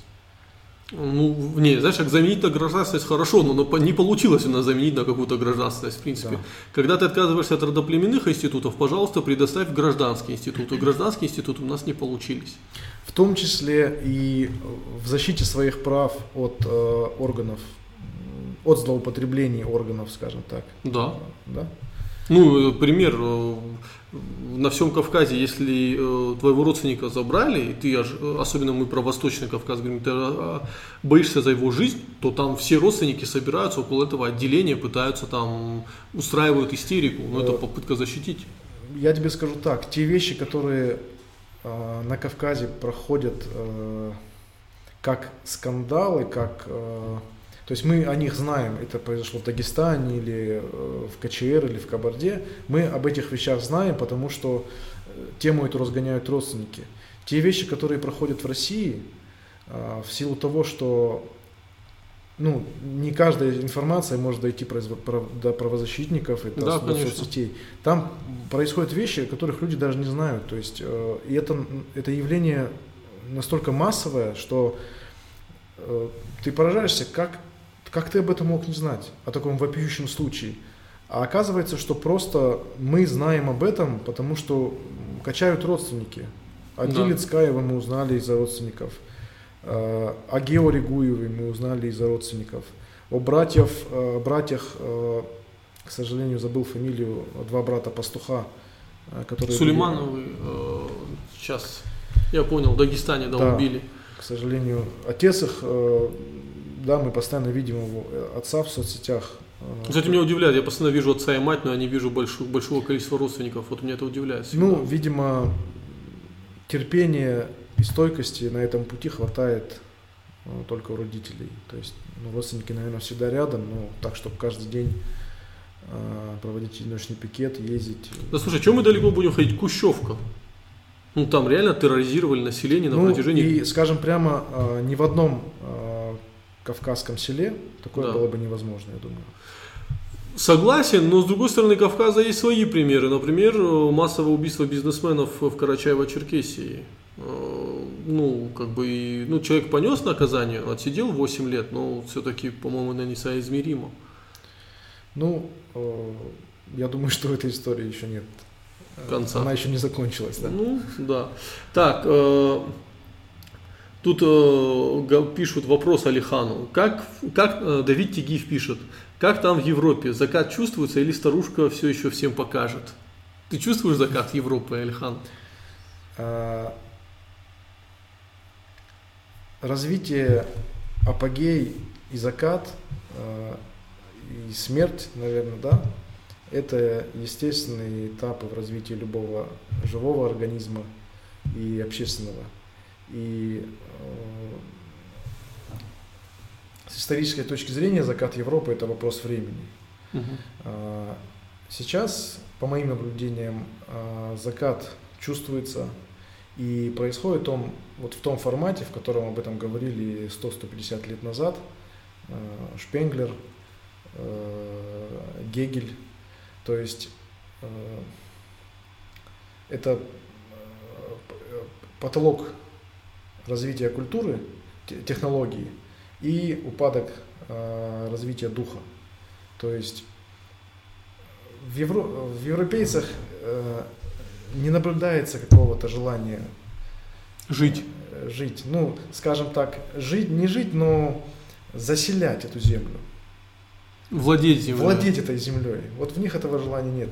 Мне нравится, у нас много проблем, да, вот на Кавказе, в Осетии, много проблем, но а, мне нравится в окружающих меня людях жизнь, э, то, что в них видно желание жить, заводить детей много, строить дома, строить села, захватывать что-то, какое-то имущество, какие-то... И с таким наслаждением про это говоришь. Мне это нравится. Вот мне это очень нравится. И у этого, конечно, есть какие-то минусы свои, естественно. Но я их воспринимаю как издержки. Ты знаешь, что я еще скажу? Что я с тобой согласен, но я все больше в Осетии вижу людей, взрослых, кому 50-60 лет, и у них в глазах уже такая, знаешь, чувствуется, что, ну, я уже жизнь прожил, все, понимаешь? В то же время я иногда встречаю, ну, вот в Осетии я встречаю таких людей чаще, которому там 45-50 лет, да, и он к тебе подходит, а вот, вот будто бы 17-летний человек говорит, у него глаза горят огнем, понимаешь, и он готов еще, там, не знаю, детей делать, еще дом строить, понимаешь, ну, жизни, для него жизнь на секунду не останавливалась, я, я, я даже вот есть пару людей, могу назвать их, кто, ну, не буду в эфире говорить. А, и когда ты с этими людьми э, разговариваешь, вот этот азарт к жизни, да, он и в тебя проникает. И а, вот эти, вот ты часто можешь рефлексировать, погружаться в какие-то сложные мысли, да, и потом ты встречаешь этого человека, он может быть и проще тебя, может быть он интеллектуально менее богатый, чем ты, может быть более, да, но вот это, вот это чувство жизни очень важно чувствовать. И ты вот я сейчас ты говорил, ты с таким наслаждением про это говорил, что я тоже вспомнил этих людей. И еще один важный момент э, Э, мы вокруг себя э, привыкли к красоте чисто антропологической, на угу. которую мы даже не обращаем внимания. И выезжая куда-то, э, ты понимаешь, насколько, насколько мы здоровы не в плане медицины, а физиологически. физиологически. То есть, ну, тело человека же меняется да. в зависимости от образа жизни, от того, как он двигается, питается, от того, какой он стресс испытывает, как часто он дерется, воюет и так далее. И вот э, это, это, эта вещь, э, вот эта чисто антропологическая красота, ее тоже э, не хватает, когда ты выезжаешь э, куда-то далеко. Ну, путеше, путешествуешь по Кавказу и наслаждаешься да, этой антропологической да. красотой. Э, Причем везде разной. Ну, абсолютно разной. Так, э, дальше вопрос. Я, ребята, не буду эту вот э, пропаганду и ответ на эту пропаганду читать. Ну, меня этот коммунизм, ну вот, вот эти истории все надоели с попыткой оправдать там. Э, вот с этими Сталин убил тысячи, но спас сотни миллионов. Угу. Ну, а тут человеку отвечают, представляют Цоцкого Малиева Георгия. Ну, короче, это, мы это уже 10 раз. Алик, я одну позволю себе. Да минуту занять э, эфирного времени. Э, как я уже сказал, в разговоре о социализме имеет э, смысл говорить о том, для чего все это. То есть человечество, история человечества – это история насилия, история репрессий, казней и войн. И этим, ну, честно говоря, никого не удивишь. Но э, вопрос в том, для чего все это. То есть для чего у людей забирали хлеб, заморив тем самым от 3 там, до 7 миллионов, да, по разным оценкам, угу. голодом людей, продавали этот хлеб и милитаризировали страну. Для чего? Для того, чтобы построить э, мировую, устроить мировую революцию и устроить социалистическую революцию во всех странах, да, угу. Там, через Коминтерн, через э, прочие организации. То есть, если мы не хотим построить социализм, то говорить о репрессиях вообще бессмысленно. Мы э, хотим социализм или нет? Ну, смотри, какой, ты, ты опять же, ты, наверное, говоришь про попытку построить коммунизм. По, хорошо, по, попытку построить плановую экономику. Да. Вот э, все эти люди, эти от 3 до 7 миллионов человек, они умерли для, для того, чтобы построить экономику, которая невозможна нигде, которая провалилась везде, где только возможно по которой живет сейчас только Северная Корея, которая голодает периодически, да? Ну, я тебе парирую. Они умерли потому, что была э, идея фикс э, индустриализовать экономику. Алик, э, страны, многие, все страны прошли индустриализацию. Не все, но многие, да. Ну, те, которые не прошли, наверное, ее уже никогда не пройдут, да. но те страны, которые ее прошли, они прошли это без этих, без таких потерь. Это безусловно. Ну, э, просто была очень хорошая мысль в эфире у Светова с э, как раз женщина-историк была, она как раз говорила вот про эту эпоху, она говорила, что... Э, Алик, извини, я тебя перебью. Я немножко э, все-таки позволю с тобой поспорить. Э, речь не об индустриализации, э, речь о том, что это была попытка построить э, плановую экономику. Угу. Это была попытка лишить э, человека средств производства. То есть э, это была попытка построить экономику, в которой человек работать не хочет, когда у него нет своего, своей собственности, своих средств нет производства, нет да. стимулов, нет мотива, он работать не хочет. И э, эти люди умерли поэтому. То есть, когда мы говорим о том, что э, Санкт-Петербург построен на костях, угу. и э, каждую там судостроительную верфь э, строили десятки тысяч там крепостных, которых там и не считали, да, в то время. Э, ну, не давая этому никакую моральную оценку, тем не менее у этого был, было какое-то следствие экономическое. Когда мы говорим о Советском Союзе, мы говорим о, о четвертой экономике мира, в там 14 году или 13 году uh-huh. или в 10 да, ну в каком-то из этих там, когда проводились последние, ну там же не каждый год, да, ну, да, да, измерение ВВП.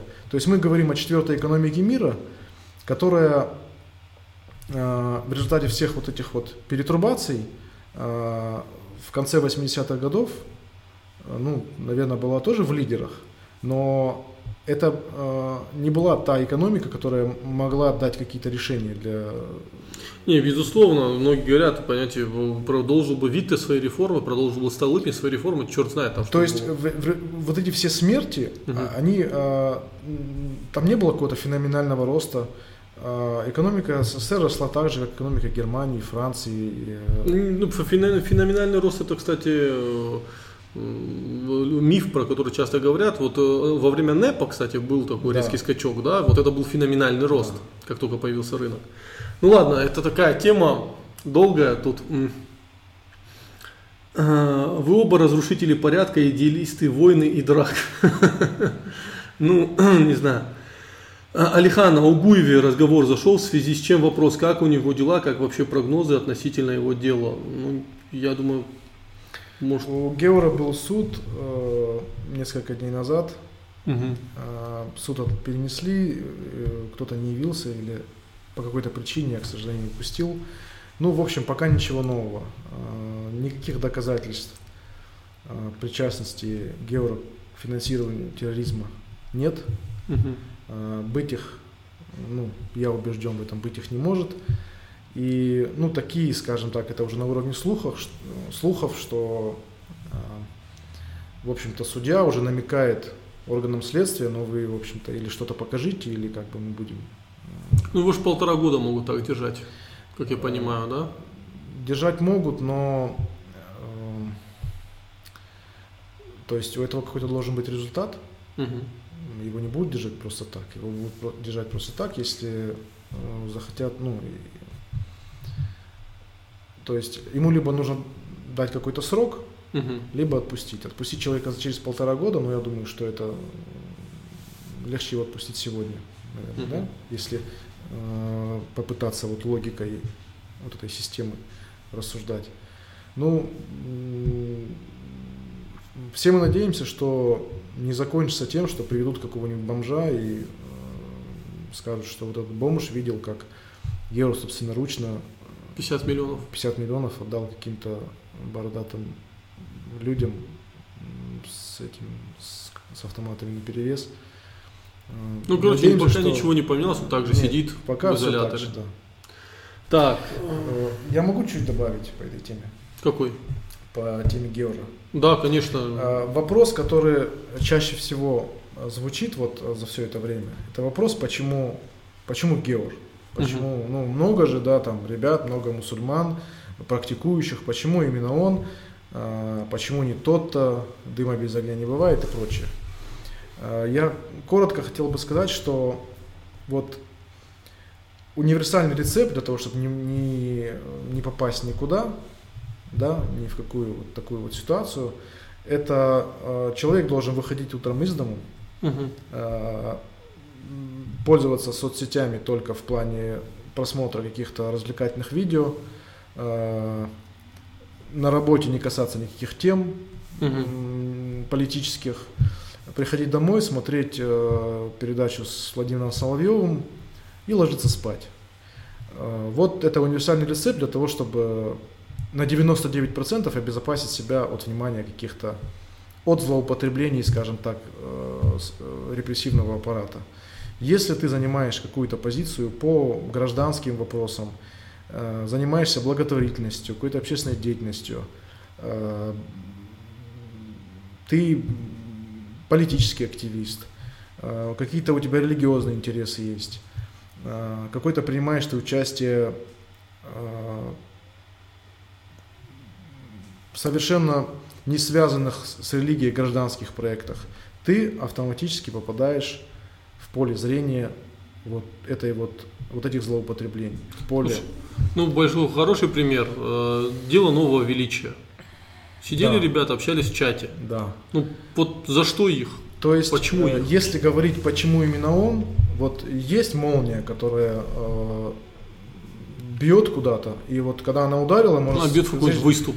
Почему, да. почему именно вот туда она ударила, в этот столб? Что-то в этом столбе не то. Ну, я еще раз повторю, если бы Георг был вот э, таким вот э, аполитичным, не имеющим никаких интересов э, обывателем, наверное, он бы в эту историю не попал. Но, э, И был бы еще не религиозным человеком. Да, ну даже среди религиозных людей, наверное, можно найти такого, который, в принципе, никакого к нему интереса нет.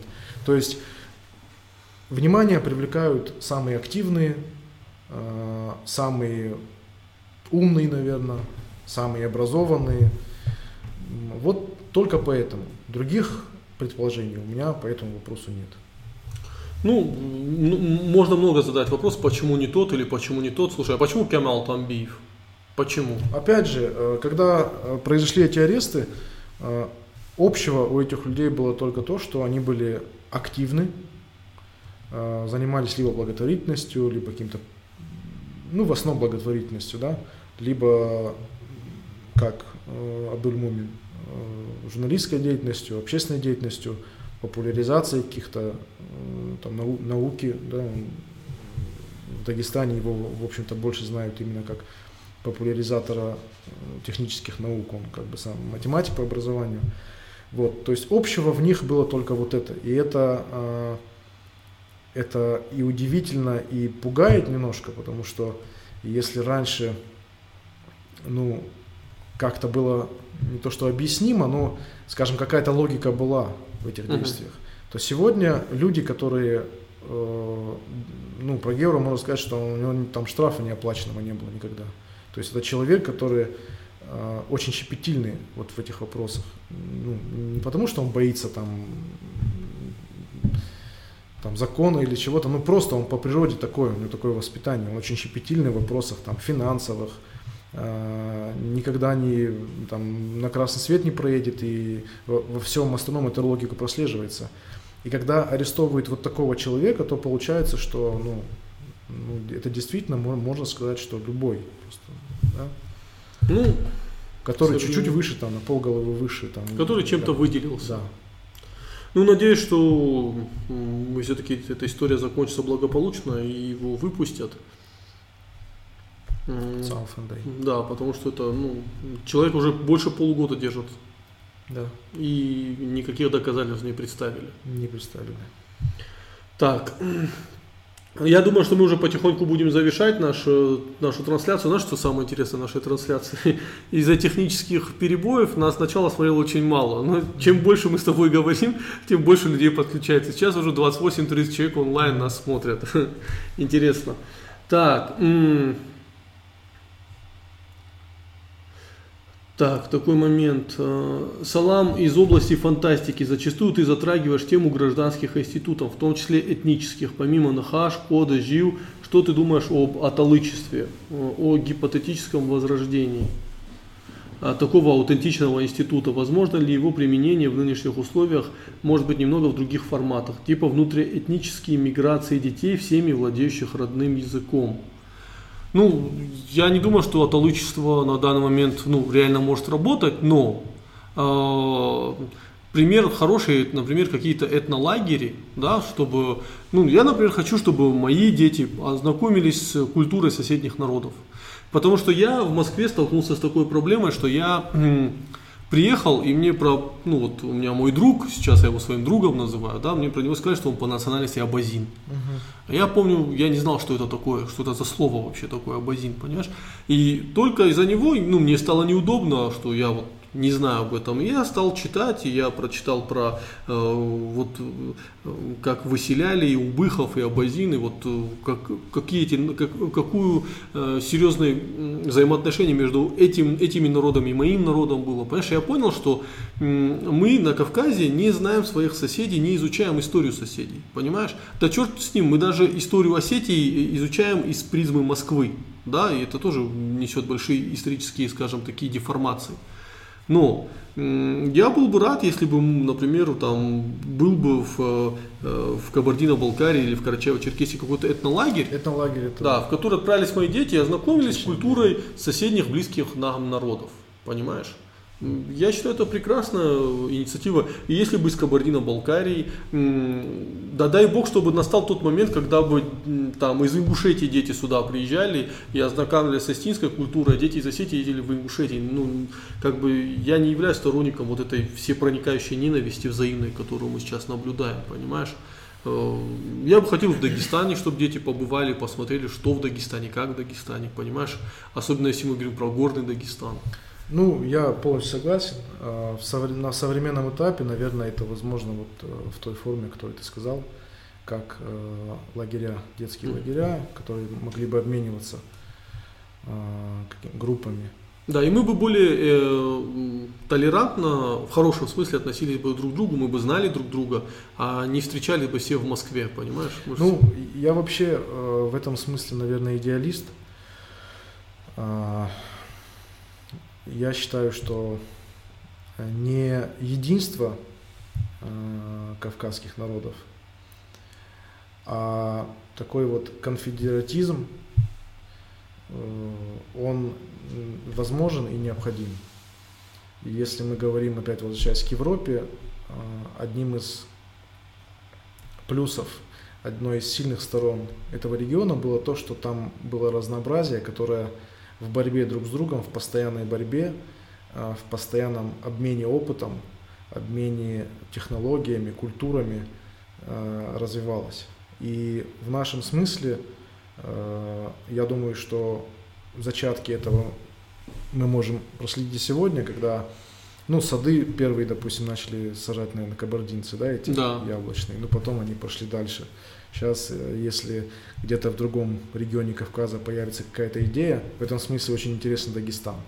Э, В плане общепита, к примеру, там Там колоссальный общепит, Там. уровень вообще сумасшедший, ну, Да. высокий очень. А, у них есть чему поучиться. Я думаю, что э, есть чему поучиться и в Осетии. А, у нас делают моцареллу, допустим, да, и где на У Кавказе. нас, у нас делают очень хорошие кондитерские изделия. И сюда, в Осетию, приезжают прямо э, вот за кондитерскими изделиями из Чечни, Ну, у нас э, супруга моего друга, она э, ездит семинарами по Мгм. разным республикам, в том числе вот э, в Чечню. Ну, Именно по кондитерке.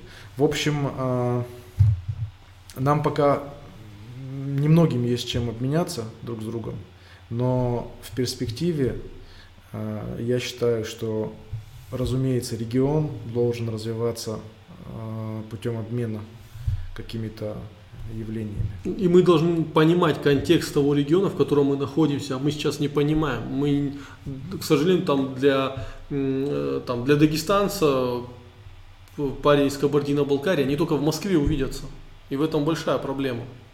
Понимаешь? Да, и, э, скажем так, касаемо идеализма, вот э, я не вижу большой проблемы э, в том, как, скажем, вот во Франции, если ты обращаешься к человеку по-английски, Мгм. он может тебя отшить, даже если он владеет английским языком. Ну, Но если ты на ломаном Французском? французском там, э, там б, м, пыта- будешь пытаться ему объяснить, он с гораздо большей охотой тебе поможет. То есть вот этот антагонизм э, внутренний между культурами, он, э, он меня не смущает. Э, меня смущает, э, то есть я, я не вижу в этом проблему, э, но у этого, конечно, должны быть определенные рамки. Культуры, И, да, э, границы. Зачастую э, представители кавказских народов их переходят. Ну, опять же, э, вспоминая нашего друга Куста Демеева, да, он сказал, он очень... э, кавказцы понимали, что по горной тропе две арбы э, одновременно не пройдут, они могут только разойтись. И это было понимание у кавказцев. Но, к сожалению, в эпоху глобализации, постоянных переселений, выселений, репрессий, это все, очень значительная часть Кавказа, она маргинализовалась. И э, поэтому люди не чувствуют границ чужой культуры, не понимают границ своей культуры. Это большая проблема. Оторвали я, сейчас, от земли. я сейчас вспомнил интересный момент, когда на границе Дагестана и Чечни э, Даудов э, беседовал с каким-то ну, обывателем, с Ага. мужчиной. Э, какой красивый был сдержанный диалог. Да, потому что, во-первых, все понимали, что за этим диалогом будет. Но Да, то есть э, насколько высок был градус напряжения Да. и насколько уважительно они подбирали слова. Но, но там был один курьезный момент, когда Даудов сказал, что э, ему Да- Дагестан, дагестанец пожилой, он сказал, Да-да. давай мы этот знак уберем, а потом поговорим и решим по шариату, все правильно. Он говорит, нет, я, говорит, клянусь, этот знак вы уберете через мой труп. Давай сейчас говорить. И тогда, говорит, подожди, мы, говорит, и знак уберем, и твой труп уберем. Это уже, конечно, было, знаешь, взрывоопасно, Ну, но... Да, на, на грани. Да, но надо дать должное, что вот э, просто понимание того, что сейчас, если здесь замес начнется, это просто вот страшная вещь будет. Люди очень интересно говорили друг с другом. Ну, для меня был очень интересный диалог э, этого Тумсо Абдурахманова и тоже Даудова, потому что это был э, очень инте- интересный в плане формулировок э, диалог, понимаешь? Ну, насколько его переводили на русский, но это было интересно. Так, дальше э, у нас такой вопрос. Алик, вот вы заговорили об антропологической красоте, и ты, как человек, живший в Москве, можешь прямо и честно сказать, ты считаешь современных осетинок краше русских девушек? Я не могу сказать, что... э, э, Мой ответ будет субъективен, потому что, ну, остинки мне априори больше нравятся. Мне всегда нравились чернявые, кучерявые, э, такие с большими глазами девушки. Э, Ты кого-то описываешь, по-моему, сейчас. не сетевую. Не, ну слушай, астины тоже не все голубоглазые и блондины, но значительная часть в Осетии вот астинки разные, во-первых, а во-вторых, краше нет, сердцу милее. Да? С другой стороны, извините меня, можно поехать в Ростов и увидеть огромное количество, ну, славянки, они красивые. У меня друзья, которые, я в Киеве, к сожалению, не был, но друзья, которые с Киева приезжали, они говорят, Алик, это, ну, это, говорит, беда, они просто невероятно красивые, понимаешь? Но, опять же, красота, она же не только в антропологическом, точнее, мне что-то антропологически я буду считать это красивым. Например, мне нравится легкий нос с горбинкой. Ну вот, я ненавижу эти пластиковые нос. Ну, вот, Терпеть не могу. Ну, это мерзость, понимаешь? Большой нос это вообще, это прекрасно. Ну, я согласен с этим. И у мужчины. Женщины, да. Э, я это считаю прекрасным. Будет ли это считать какой-нибудь киевлянин или парень из Рязани, я сомневаюсь. Я считаю, в принципе, что э, рассуждать о красоте э, представительниц ну, своей, так, общем, скажем, общности какой-то, да, там, религиозной или этнической, это, ну, точно не для публичного обсуждения, угу. поскольку есть вещи, которыми, э, э, ну, может быть, может быть, нет, ну, тебе задали вопрос, да, а, а, рассуждение о красоте представительниц той или иной нации – от представителей мужчин этой нации, я считаю очень дурным тоном. То есть э, есть вещи, которые э, есть вещи общественные, есть вещи личные. Угу. Это все, что говорить о красоте своей жены, обсуждать ее с кем-то. Вот до меня это не доходит. Как не, можно ну, в, в обсуждать, красот, обсуждать красоту своей супруги с каким-то э, представителем другой, допустим, национальности, да? Да, даже как можно... Ну, другой национальности, другой семьи, друг, с другим да. мужчиной. Ну, вот ну, в Москве это, это нормально. В Москве могут говорить ну, о...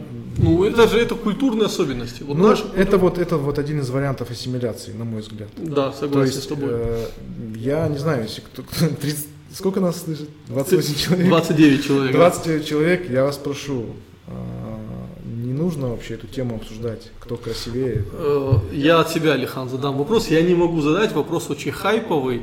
Э, вот смотри, прошел в Осетии конкурс красоты. Мисс Алания, выбрали девушек. Uh-huh. Вот я сейчас смотрю видео в Инстаграме с одной девушкой, и огромное количество людей пишет, ну блин, она некрасивая, как ее могли выбрать. И, ну, очень много тоже ну, какой-то такой грязи льется. Я думаю, что сейчас девушка, в принципе, не рада, что она в этом участвовала, ну, читая все эти комментарии. Не знаю, ну, сколько она рефлексирует. Вот э, твое отношение к конкурсам красоты. Просто еще раз озвучь. Я знаю, что ты озвучивал в этом в канале, в своем телеграм-канале, но не все его читают. Ну, а, я провел аналогию. В моем понимании конкурс красоты – это аналог э, выставки домашних животных только для людей. Вот, угу. То есть туда привозят э, разные породы, сравнивают там у кого грива там лучше блестит, у кого зубы крепче, кто быстрее бегает, там более изящно. Э, я не вижу разницы, и мне кажется, что это унизительная процедура для самих участниц и для их семей. Ну, вот такое Ты знаешь, мнение. твое мнение сейчас совпадет с какими-то даже такими очень жесткими феминистками. Да, Э, феминистки, скажем так, многие положения феминизма э, в корне по, по другим мотивам, но они очень э, коррелируют с таким традиционалистским подходом. Пускай там разный мотив, может быть, ну, и но один. по факту, да, по факту, вернее, по форме, то есть отстаивают часто одни и те же позиции. Скажем, есть сейчас такая, такой тренд – обозначенный одной э, исследовательницей как новое, новое викторианство. То есть развитие семейных отношений ввиду того, что э, поход на сторону может закончиться судебным процессом, бракоразводным процессом с последующим с потерей имущества. Угу. То есть вот таким вот образом больше стали цениться семейные ценности. То есть люди стали более, э, более Порядочными? Да, ну более, в общем, да, порядочные, более... Это уже как-то из-под палки порядочные. Ну, а что в обществе происходит по-другому?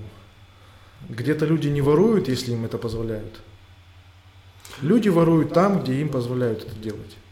То есть в этом смысле я совершенно четко провожу грань между личным э, состоянием человека, между его личными достоинствами и его общественным состоянием. То есть э, мне не важно, хочет человек воровать или нет. Мне важно, чтобы он не воровал. А делает ли он это по своему внутреннему разумению или по принуждению, это уже не моя проблема. Ну, про конкурсы красоты я скажу так, что для меня э, любая эксплуатация э, женской сексуальности, ну, это не цивилизованно, это недопустимо. Я понимаю, что это всегда будет. Это, это архаика. Да. Вот все, что происходит сейчас э, в плане вот, э, женской хирургии пластической. Большие губы, большие задницы. Большие, да, да выпук, выпуклые части тела. Это чистая архаика. Это откат в каменный век, когда э, вот форма э, такая эффектность физиологическая, она была, наверное, главным преимуществом да, в выборе, в выборе партнера. Это ну, э, ты знаешь, э, ну да, это, нас если, если тобой... говоря о кавказской или о европейской, неважно, о любой культуре э, традиционной, позволим себе опять да. же такое, то это, это наоборот, это насилие над э, физиологией. Это плотно сжатые губы, это затянутые корсеты, корсеты да. да. Ну не скажу, что я сказать, что это одобряю, это тоже, скажем, уклон слишком, слишком в другую сторону, но э, логику этих действий я понимаю, я ее принимаю. Э, и конкурсы красоты, я считаю, в первую очередь для девушек очень унизительной э, процедурой. Вот сейчас девочки, которые там, кто-то пишет, она красивая, она некрасивая, но это настолько субъективизм, и ты подвергаешь себя этому субъективизму, а, тебя рассматривают как, э, ну, ну да, как лошадь. Как да, как а. ну, ну, это, к сожалению, так приходится говорить. Но... Да, мне в первую очередь жаль этих девушек, которые в этом участвуют. И а, в связи с этим сейчас же еще должен какой-то пройти конкурс э, детской красоты. Там я читал из-за сети, отправляют девочку на какой-то конкурс красоты. Я скажу, ну, наверное, озвучу мнение психологов, да, что это насилие над ребенком. Что в ребенка закладываются очень серьезные Э, проблемы, да, таким образом, э, комплексы. Понимаешь? Ну, на, на мой взгляд, это, да, это абсолютно архаика, мы начинаем вести себя как животные. Хотя в архаизме часто обвиняют тебя и меня. Да, парадокс. парадокс. Проблема в том, что рациональность, она не всегда э, очевидно. услышана. И не всегда очевидно. Людьми, как правило, руководствуются, люди, как правило, руководствуются эмоциями, страстями, а не, не, не логикой и не разумом к сожалению. Так, э, дальше вопрос. Э, салам Лапута, салам. Э, поддерживаете ли вы астинский язык дома? Говорят ли ваши дети на астинском? А, мои дети понимают, в принципе, на таком примитивном уровне, к сожалению, э, они понимают астинский язык, астинскую речь говорят э, еще на более примитивном уровне, когда я требую это от них, то есть если я говорю Урышага мне барн, mm. они пытаются мне что-то Отец со мной такую игру играл. Да, но э, я, в общем-то, когда у меня появились дети, я четко понял для себя, что без среды, без контента, без э, детских садов и школ национальный язык невозможен. То есть как ты не пытаешься, а, они вышли в детский сад, вернулись оттуда, и ты опять начинаешь все заново. Они вышли на улицу, поиграли с детьми во дворе, они возвращаются домой и начинается все заново. А, это, я думаю, легко объяснимо психологически. Я даже... Я не читал, не углублялся в вопрос, но я думаю, что психология это легко объяснить. А, то есть тут нет э, никаких уникальных рецептов. Э, сколько бы ты дома не говорил с ребенком, если он растет в среде иноязычной, у него нет э, мультиков, нет детского сада, нет круга общения, то это, это невозможно. Ну, я с тобой полностью соглашусь, потому что э, язык для ребенка, язык, это инструмент социализации. Э, астинский язык сейчас не является инструментом социализации для ребенка во Владикавказе, в крупных городах. Поэтому а ребенок э, на вот э, абсолютно вот э, примитивном уровне сразу понимает, что этот язык ему не нужен, и он его отвергает. Только когда родители ставят, объясняют, что социализоваться дома ты можешь только через астинский язык, он начинает говорить на астинском, ну опять уходит в садик, и все на этом заканчивается. Вот это, эта история меня была, потому что родители со мной, живя в Южной Осетии, была такая логика, что с ребенком надо говорить по-русски, потому что по-астински он научится говорить на улице. Ну это правда, или в садике, или в школе. Потом все переезжали сюда, А вот во Владикавказе эта логика давала сбой, потому Наоборот, что здесь... ровным счетом надо. Да, здесь наоборот должно быть. Ну, к сожалению, вот э, ситуация с детьми, ну, я думаю, она аналогична у всех, в том числе у меня, что э, какой-то бытовой уровень дети будут понимать, но это не будет глубокое знание языка. И я вообще о каком глубоком знании языка астинского можно говорить о моих детях, когда я сам, э, к сожалению, вот я сейчас читаю там рассказы Гадята Сека, какие-то там вещи, пытаюсь в себе вот это сделать. Ну, я борьбу пока за себя веду там, чтобы я мог быть источником языка для других людей, это, это уже, к сожалению, невозможно. Ну, единственной целью, которую задачу перед собой поставил, это донести до них, что родной язык это такой язык джедаев, о которых вот говорят какие-то вот особенные люди, которые, то есть э, даже если ты не, не знаешь, но ты ты должен как бы в любом случае к этому прийти, там не сегодня, но завтра, но ты как бы это твоя обязанность вот. А такой вопрос, а как ты относишься к такой ну, идее вплетения астинских слов в русский язык? Ну, замене. Ну, то это как многие говорят, что это потом э, переходный период, потому что для ребенка уже будет интересен потом язык. Если он, ну, говорит про какие-то вещи, э, э, там, ну, какие-то слова. Ну, это бывают часто религиозные практики. Ну, например, ты принял ислам, или ты принял христианство, и ты начинаешь какие-то слова заменять, да, там, древнегреческими, э, или же этими арабскими. Ну, Понимаешь? об этом нужно подумать э, внимательнее. Возможно, в этом есть какая-то какой-то смысл. Так, э, ну, нас на удивление с, каждым, с каждой минутой смотрит все больше и больше. Если честно, в, в легком шоке. Мы с тобой уже- Фарн Хаббарта мы не дотянем в любом случае. Да, да. Аудитории. мы уже два с половиной часа с тобой транслируем. М. Это без учета той первой трансляции, то есть мы три часа с тобой говорим. Я думаю, мы на этом завершим наш, э, наш стрим. Прошу прощения за технические сложности. Буду с ними разбираться, понимать, почему так происходит. Э, Ну, Алихана в нашей студии видим не последний раз, точно. Будем еще говорить на разные жаркие темы. Вот. э, Так что спасибо большое, что оставались с нами, слушали нас. Потом эфир нарежу и какие-то интересные фрагменты обязательно выложу. Note.